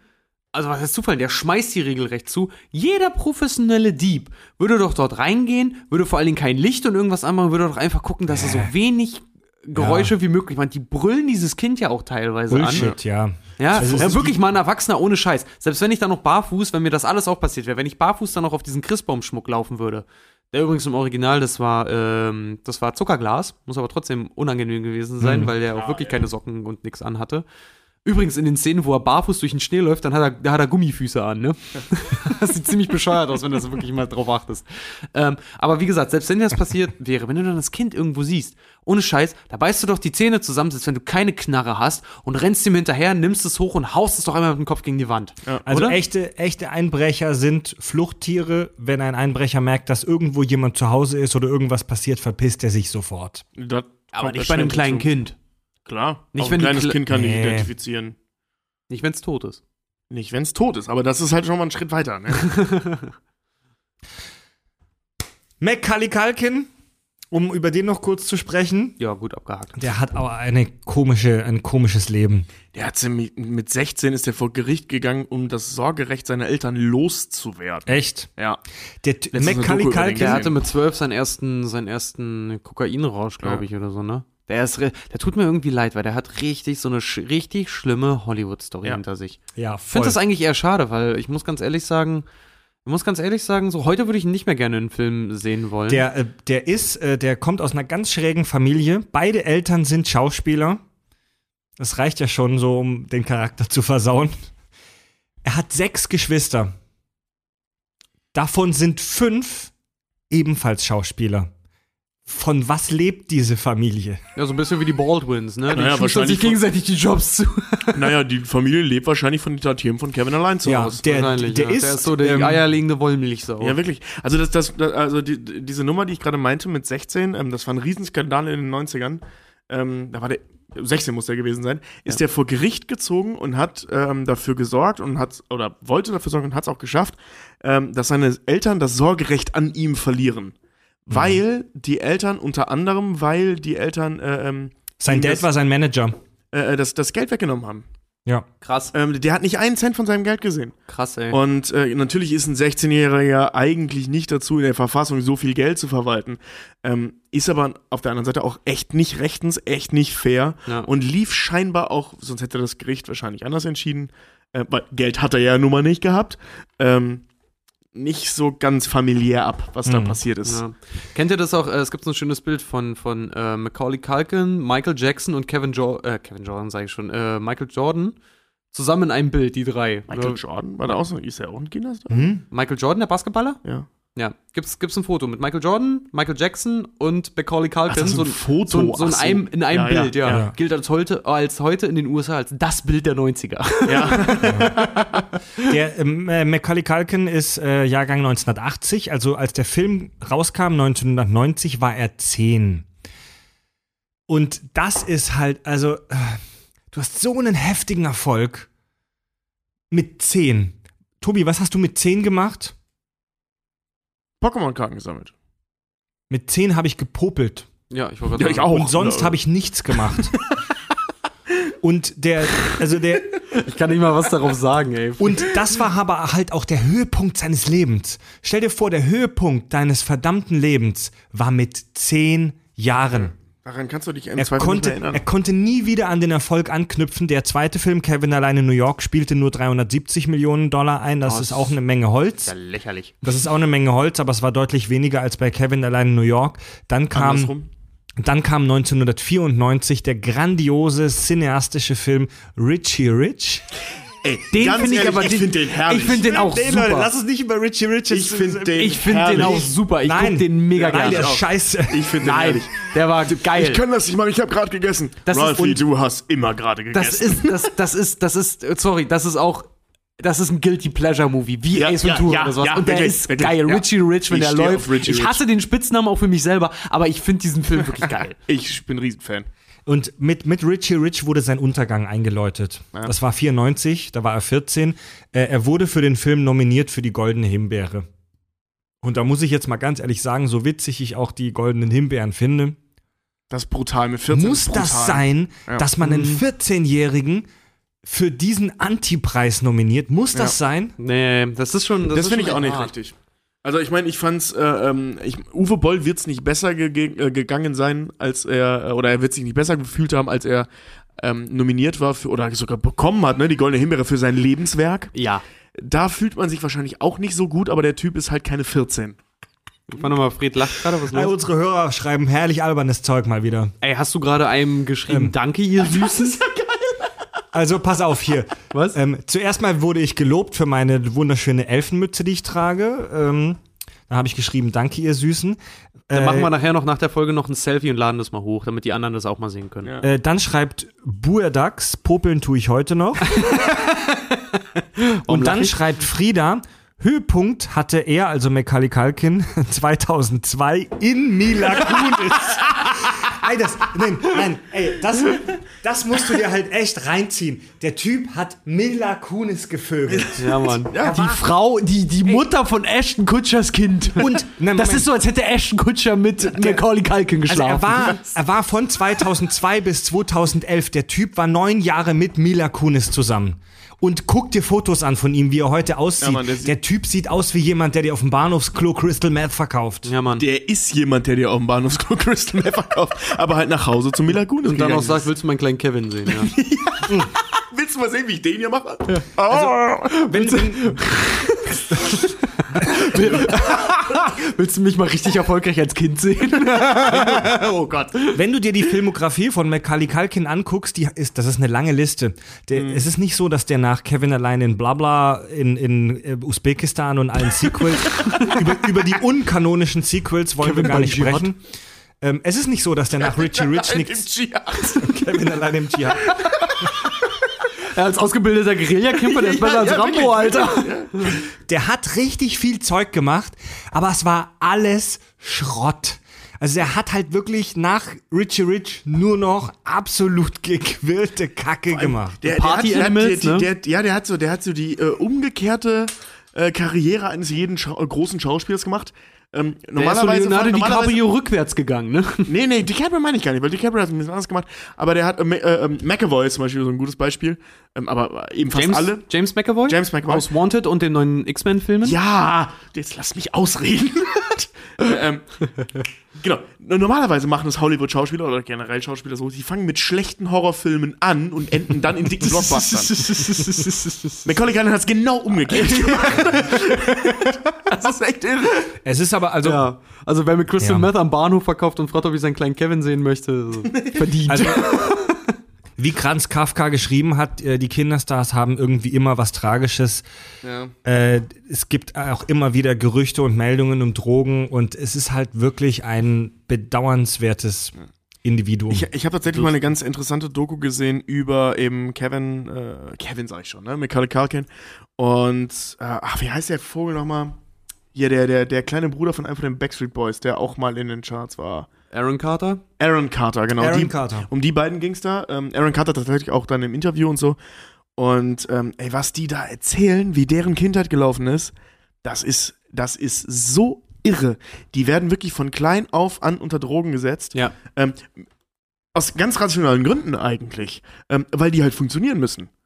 Mhm. Ne? Also das ist ja, also so jetzt rein finanziell gedacht, die müssen ja funktionieren. Also gerade Aaron Carter zum Beispiel, der dann Konzerte geben musste, stundenlang als 11-, 12-Jähriger, hältst du es nicht mal als Zuschauer 2 Stunden lang in einem Konzert aus.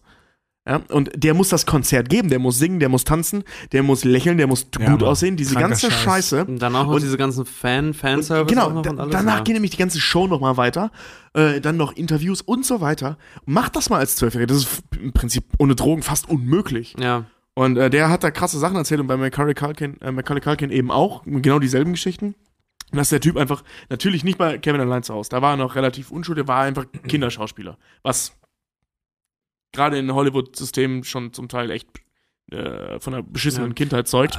Aber das, was danach kam, war eben das Problem. Drew Barrymore hat ja auch sowas erzählt, ne? Was sie auch mit E.T. damals als Kinderstar ja auch relativ... Die war mit 12 schon alkoholabhängig? Oder? Jo, die war relativ frisch schon alkoholabhängig, weil sie dann auch irgendwie meinte, gerade wenn sie so als Kind dann auch irgendwie auf so einer komischen Gala ist oder so, es wird so viel, wurde so viel für sie genetworked und gemacht und getan, dass sie irgendwann alleine war. Ja, dann haust du dir halt 1, 2, 3, 4, 5, 6, 7 Sekt nacheinander halt. Und du kriegst ihn ja auch, weil du Drew Barrymore bist. Ja.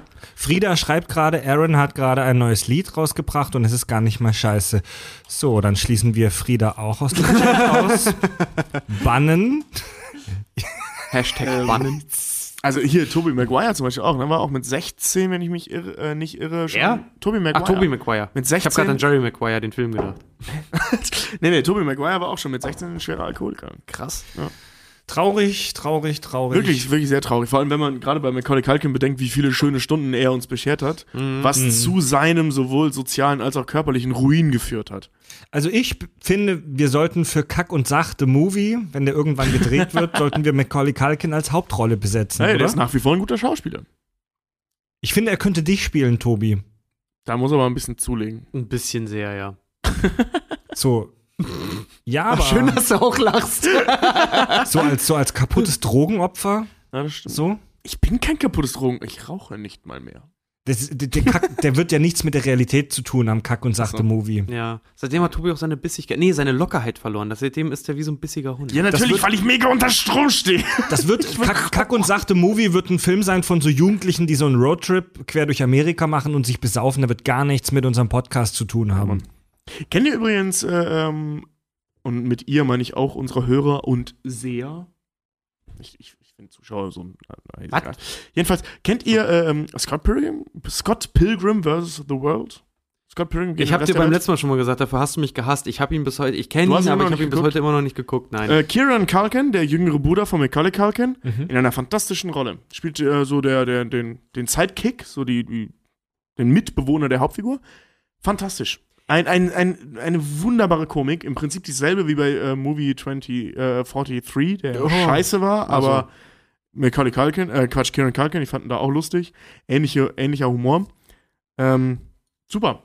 Habt ihr mal Musik von Macaulay Culkins Band gehört? Oh, Leute, das Gespräch geht jetzt gerade in eine komische Richtung. Kieran Culkin hat noch einen coolen Film gemacht mit, wie heißt er? Hier, das lange Elend, Jurassic Park, Jeff Goldblum. Mhm. Ich hab vergessen, wie er heißt. Der heißt so wie die Hauptfigur, weiß ich nicht mehr. Jedenfalls war da der Kameravedike von Schulzendorf, bei dem ich Kameraunterricht hatte. Ja, toll, bei dem hatte ich auch. Das ist hier kein Wettbewerb. Ich wollte sagen, dass der einen Film mit Kieran Culkin und Dings gemacht hat. Ja, der war früher auch Kameramann von Woody Allen. Okay. Ja, genau. Schließen wir das Thema ab. Tobi trinkt sein Weizen. Igby heißt der Film. Danke, weiter. Wir singen übrigens am Ende der heutigen Folge noch. Übrigens, wir singen noch später. Es lohnt sich also auf jeden Fall noch dran zu bleiben. Ist wie bei so einem scheiß Privatradiosender schon, oder?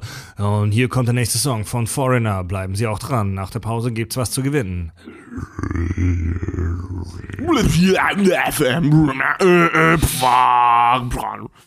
Die besten Hits der 80er, der 90er, der 2000er von heute. Achtet mal darauf, Radio-Jingles werden oft so geschrieben, dass sie sich möglichst dissonant und scheiße anhören.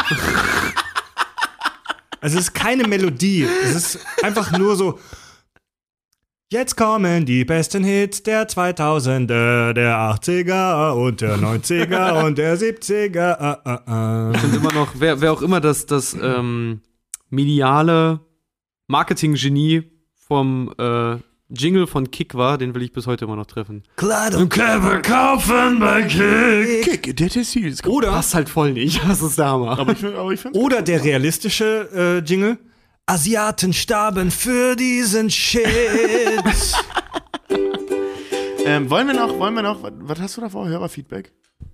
Ich möchte nachher noch, ich möchte ja gerade eine Rubrik vorschlagen. Wollen wir gleich nochmal über die schönsten Momente Kack und Sach von 2016 sprechen, weil es die letzte Folge ist? Für dieses Jahr. Also mir fällt jetzt gerade spontan keiner ein. Nee, mir auch nicht, das kommt mir auch gerade spontan, das kann jetzt unheimlich peinlich werden, aber ich würde es gerne mal ausprobieren. Ich find's schön, wir hatten dieses Jahr das erste Gewinnspiel.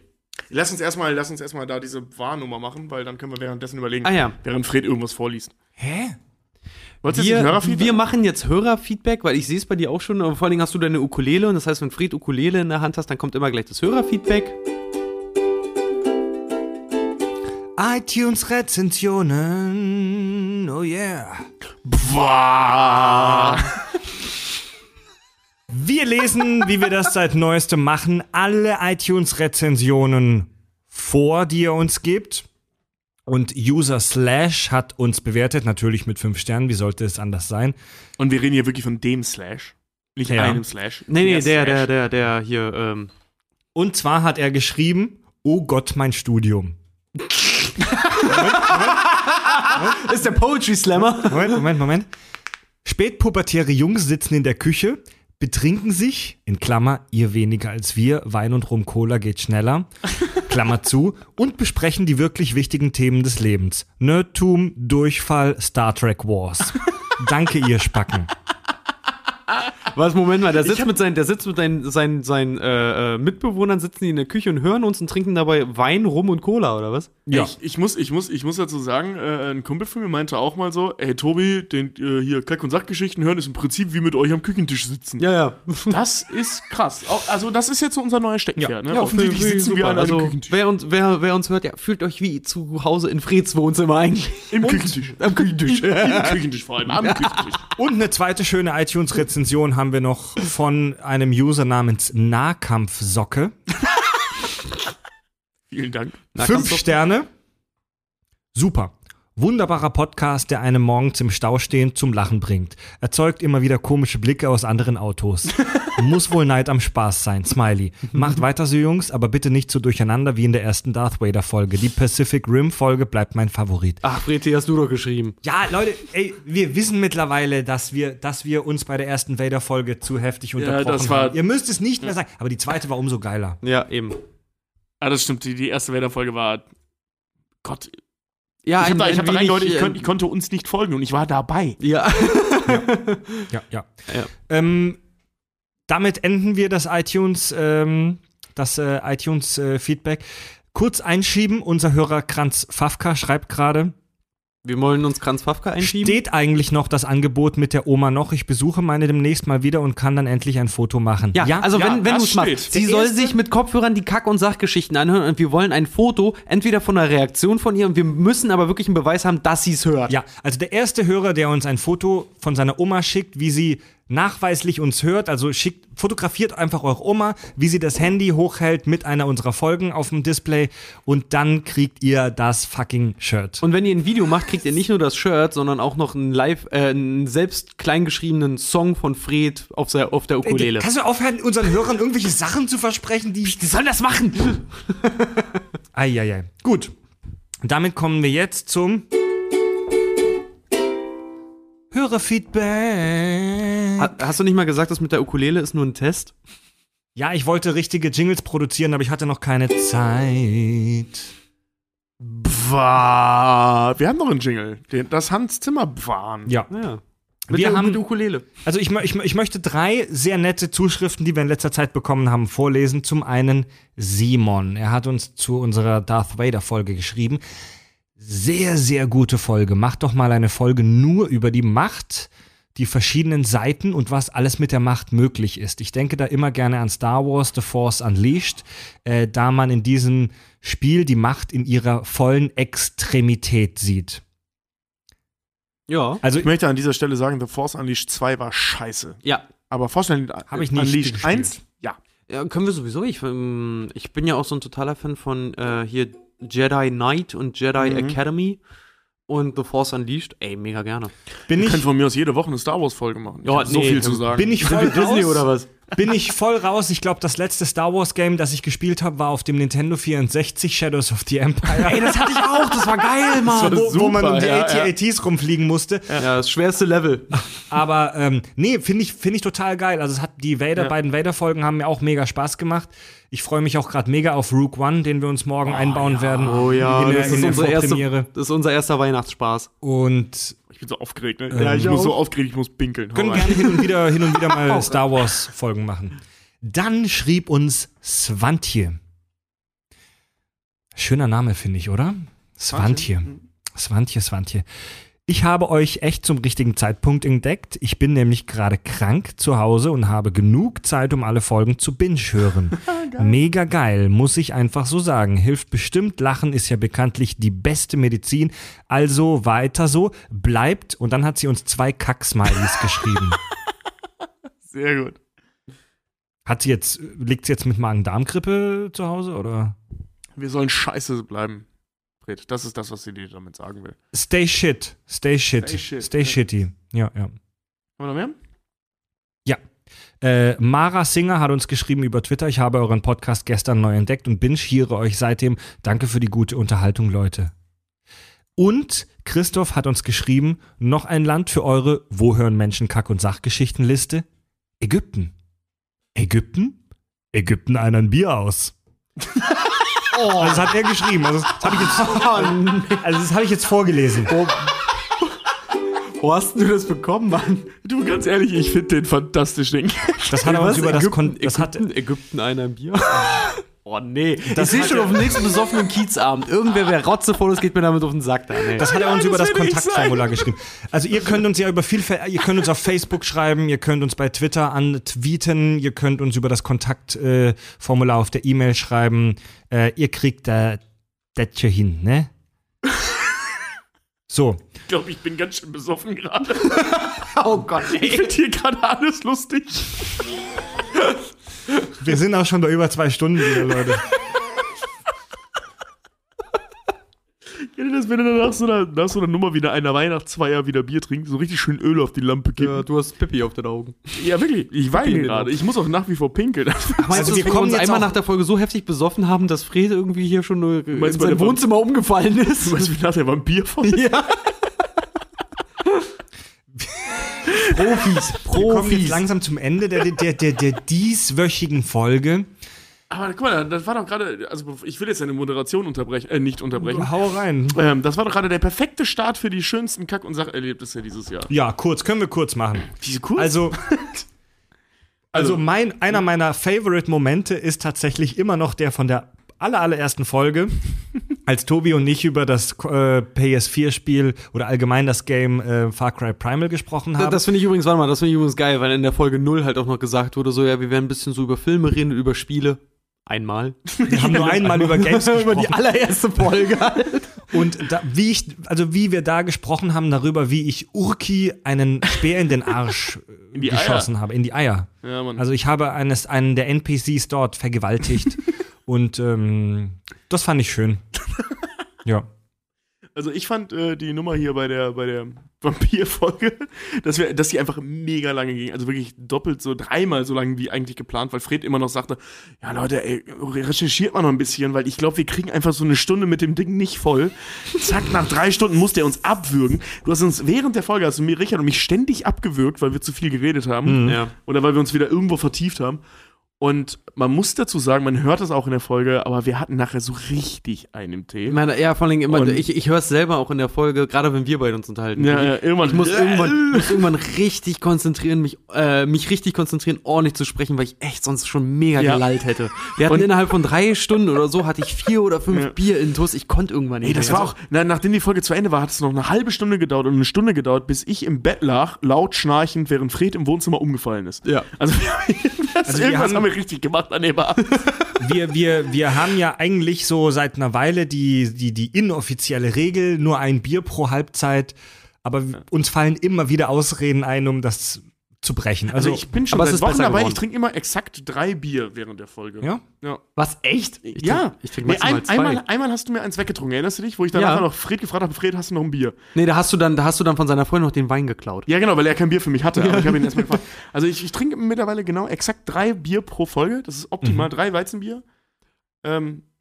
Sei denn, du hattest schon was im Blut, aber ansonsten ist das auch so. Also einen kurzen Lieblingsmoment hatte ich in der letzten Folge, The Psych of Darth Vader, als du, Tobi, gemeint hast, lasst uns alle mal kollektiv ins Mikro nicken. Ja, ey. Und dann ist es halt für 2 Sekunden einfach total still, aber du hast als Hörer, weil wir hören die Folgen ja auch selbst zum Test, um zu gucken, ob alles gut ist, du hast zu Kopfkino.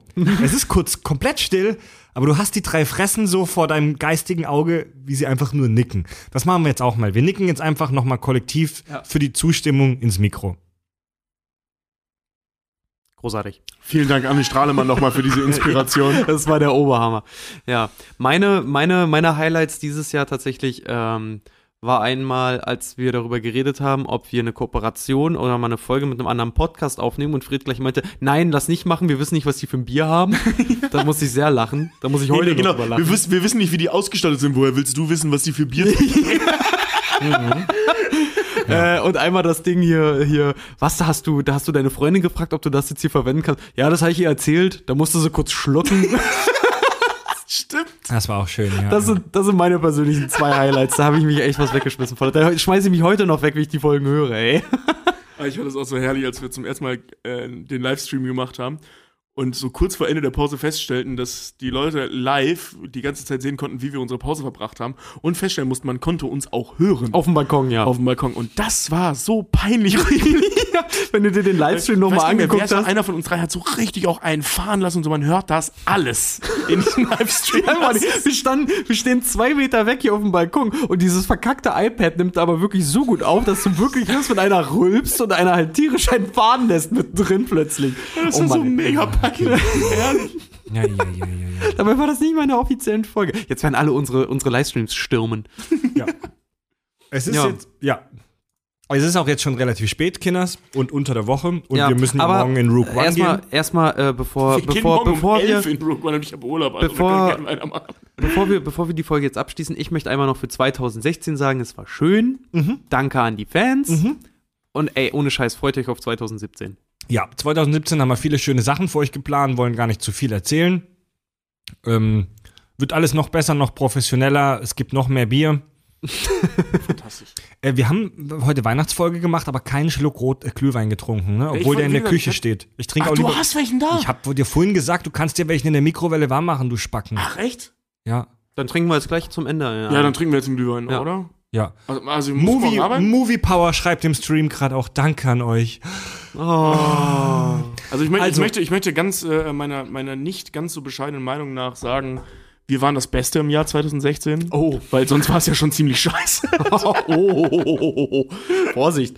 Ein aufgeblasenes Stück Karamellpopcorn regiert jetzt die freie Welt. Also, Freunde, wir müssen jetzt mal Tacheles sprechen. Wir müssen jetzt mal Tacheles reden, ne? Ja. Das ist die letzte Folge des diesjährigen Jahres. Wir gehen in eine kleine Weihnachtspause. Wir machen jetzt alle Weihnachten und besaufen uns hart an Silvester. Und es wurde schon gefragt, wann die erste Folge im neuen Jahr kommt. Schauen wir mal. Ich schätze mal so 2. Januarwoche. So, wenn alle aus Silvester wieder halbwegs heil zurückgekommen sind. Ich werde meine Ferien verbringen, zu einem großen Teil in Baden-Württemberg, in meiner Heimat. Es wird auch neue Folgen mit Andi und Fab aus Pforzheim geben. Ah, schön. Nehmt ihr Folgen wieder auf? Ja, wir nehmen wieder richtig kranken Sci-Fi-Shit auf. Geil. Mach doch mal bitte eine Folge darum, wie hier die Physik vom Weihnachtsmann oder sowas. Boah, sehr gut. Ich lese gerade das Buch Starship Troopers. Da wird es eine Folge gegeben. Finde ich super. Habe ich auch gelesen. Das gar nichts mit dem Film zu tun hat. Nee, aber es ist trotzdem überraschend. Du hast es auch gelesen? Ich hab's gelesen. Dann machen wir vielleicht die Folge zusammen. Ich habe einen Teil gelesen. Aber dann muss ich die Folge mit euch machen im neuen Jahr. Nee. Ja, also, das ist Ewigkeiten her. Ja. Aber ich kann es doch mal lesen. Eigentlich. Also es erwarten euch tolle Dinge 2017, viele kranke Scheiße. Dürfen wir eine kleine Ankündigung vielleicht machen? Ich verspreche nichts, das wir nicht halten können. Alter, echt? Okay, dann nur. Du hast heute schon so viel versprochen. Naja, es ist was geplant. Und zwar der Monat der Sequels. Ach so. Ja, stimmt. Die ganzen zweiten Teile, die wir nachzuholen haben. Wir haben ja so viel Zeug angefangen. Wir haben SpongeBob angefangen, wir haben Game of Thrones angefangen, wir haben Darth Vader haben wir beendet. So viele Sequels sind gar nicht offen. Doch, sind ein paar offen. Was war da noch? Oh. Sind ein paar offen. Alleine SpongeBob müssen wir noch weitermachen. Na, egal, machen wir. Also wir werden auf jeden Fall die ganzen angefangenen Sachen, die wir gemacht haben, werden wir beenden. Auf jeden Fall. Im ersten Quartal 2017. Jetzt schreibt gerade noch Fanstudios, Weihnachtslieder nicht vergessen, kommt gleich. Außerdem schreibt Tim, super Folge, vielen Dank für die super Stunden. Grüße aus Ostafrika nach Hamburg. Grüße zurück! Ja, Grüße nach Ostafrika. Der futtert gerade diese widerlichen Weihnachtsraupen, über die wir gesprochen haben am Anfang. Hat so eine Schüssel voller Larven und for the big boy. Und jetzt singen wir das Weihnachtslied, das Richard heute für uns geschrieben hat. Ja. Oh, warte, ich hab das doch auf dem Handy, ne? Ja, du hast es auf dem Handy. Mach schon mal ein Intro. Das war die... Okay. Ne, Moment. Hol dir erstmal den Talk.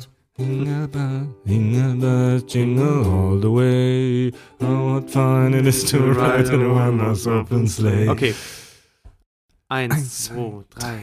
Das war die letzte Show, wir sagen tschüss bis bald, wir sehen uns im neuen Jahr mit Folgen bis es knallt. Hey, Kack und Sach, es ist ne wahre Pracht, der Podcast ist für Klugschiss da, bis bald im neuen Jahr. Hey, Kack und Sach, es ist ne wahre Pracht, der Podcast ist für Klugschiss da, bis bald im neuen Jahr. Kleidung clever kaufen bei Shit. Tschüss. Ja. Tobi, Richard und Fred sagen für 2016 Tschüss und schöne Weihnachten und einen guten Rausch ins neue Jahr.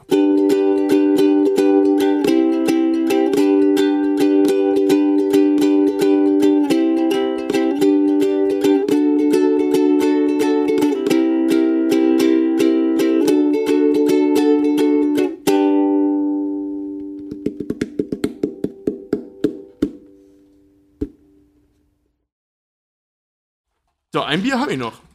Eins oder nein, hab ich noch. Ich hab ja heute vor euch mal viel gekauft, ne? Weil ich ja Urlaub hab, ne? Ist ja Weihnachten bald, ne? So, ist ja bald Weihnachten. Wir gönnen ja uns was. Ein auf Jesus, komm!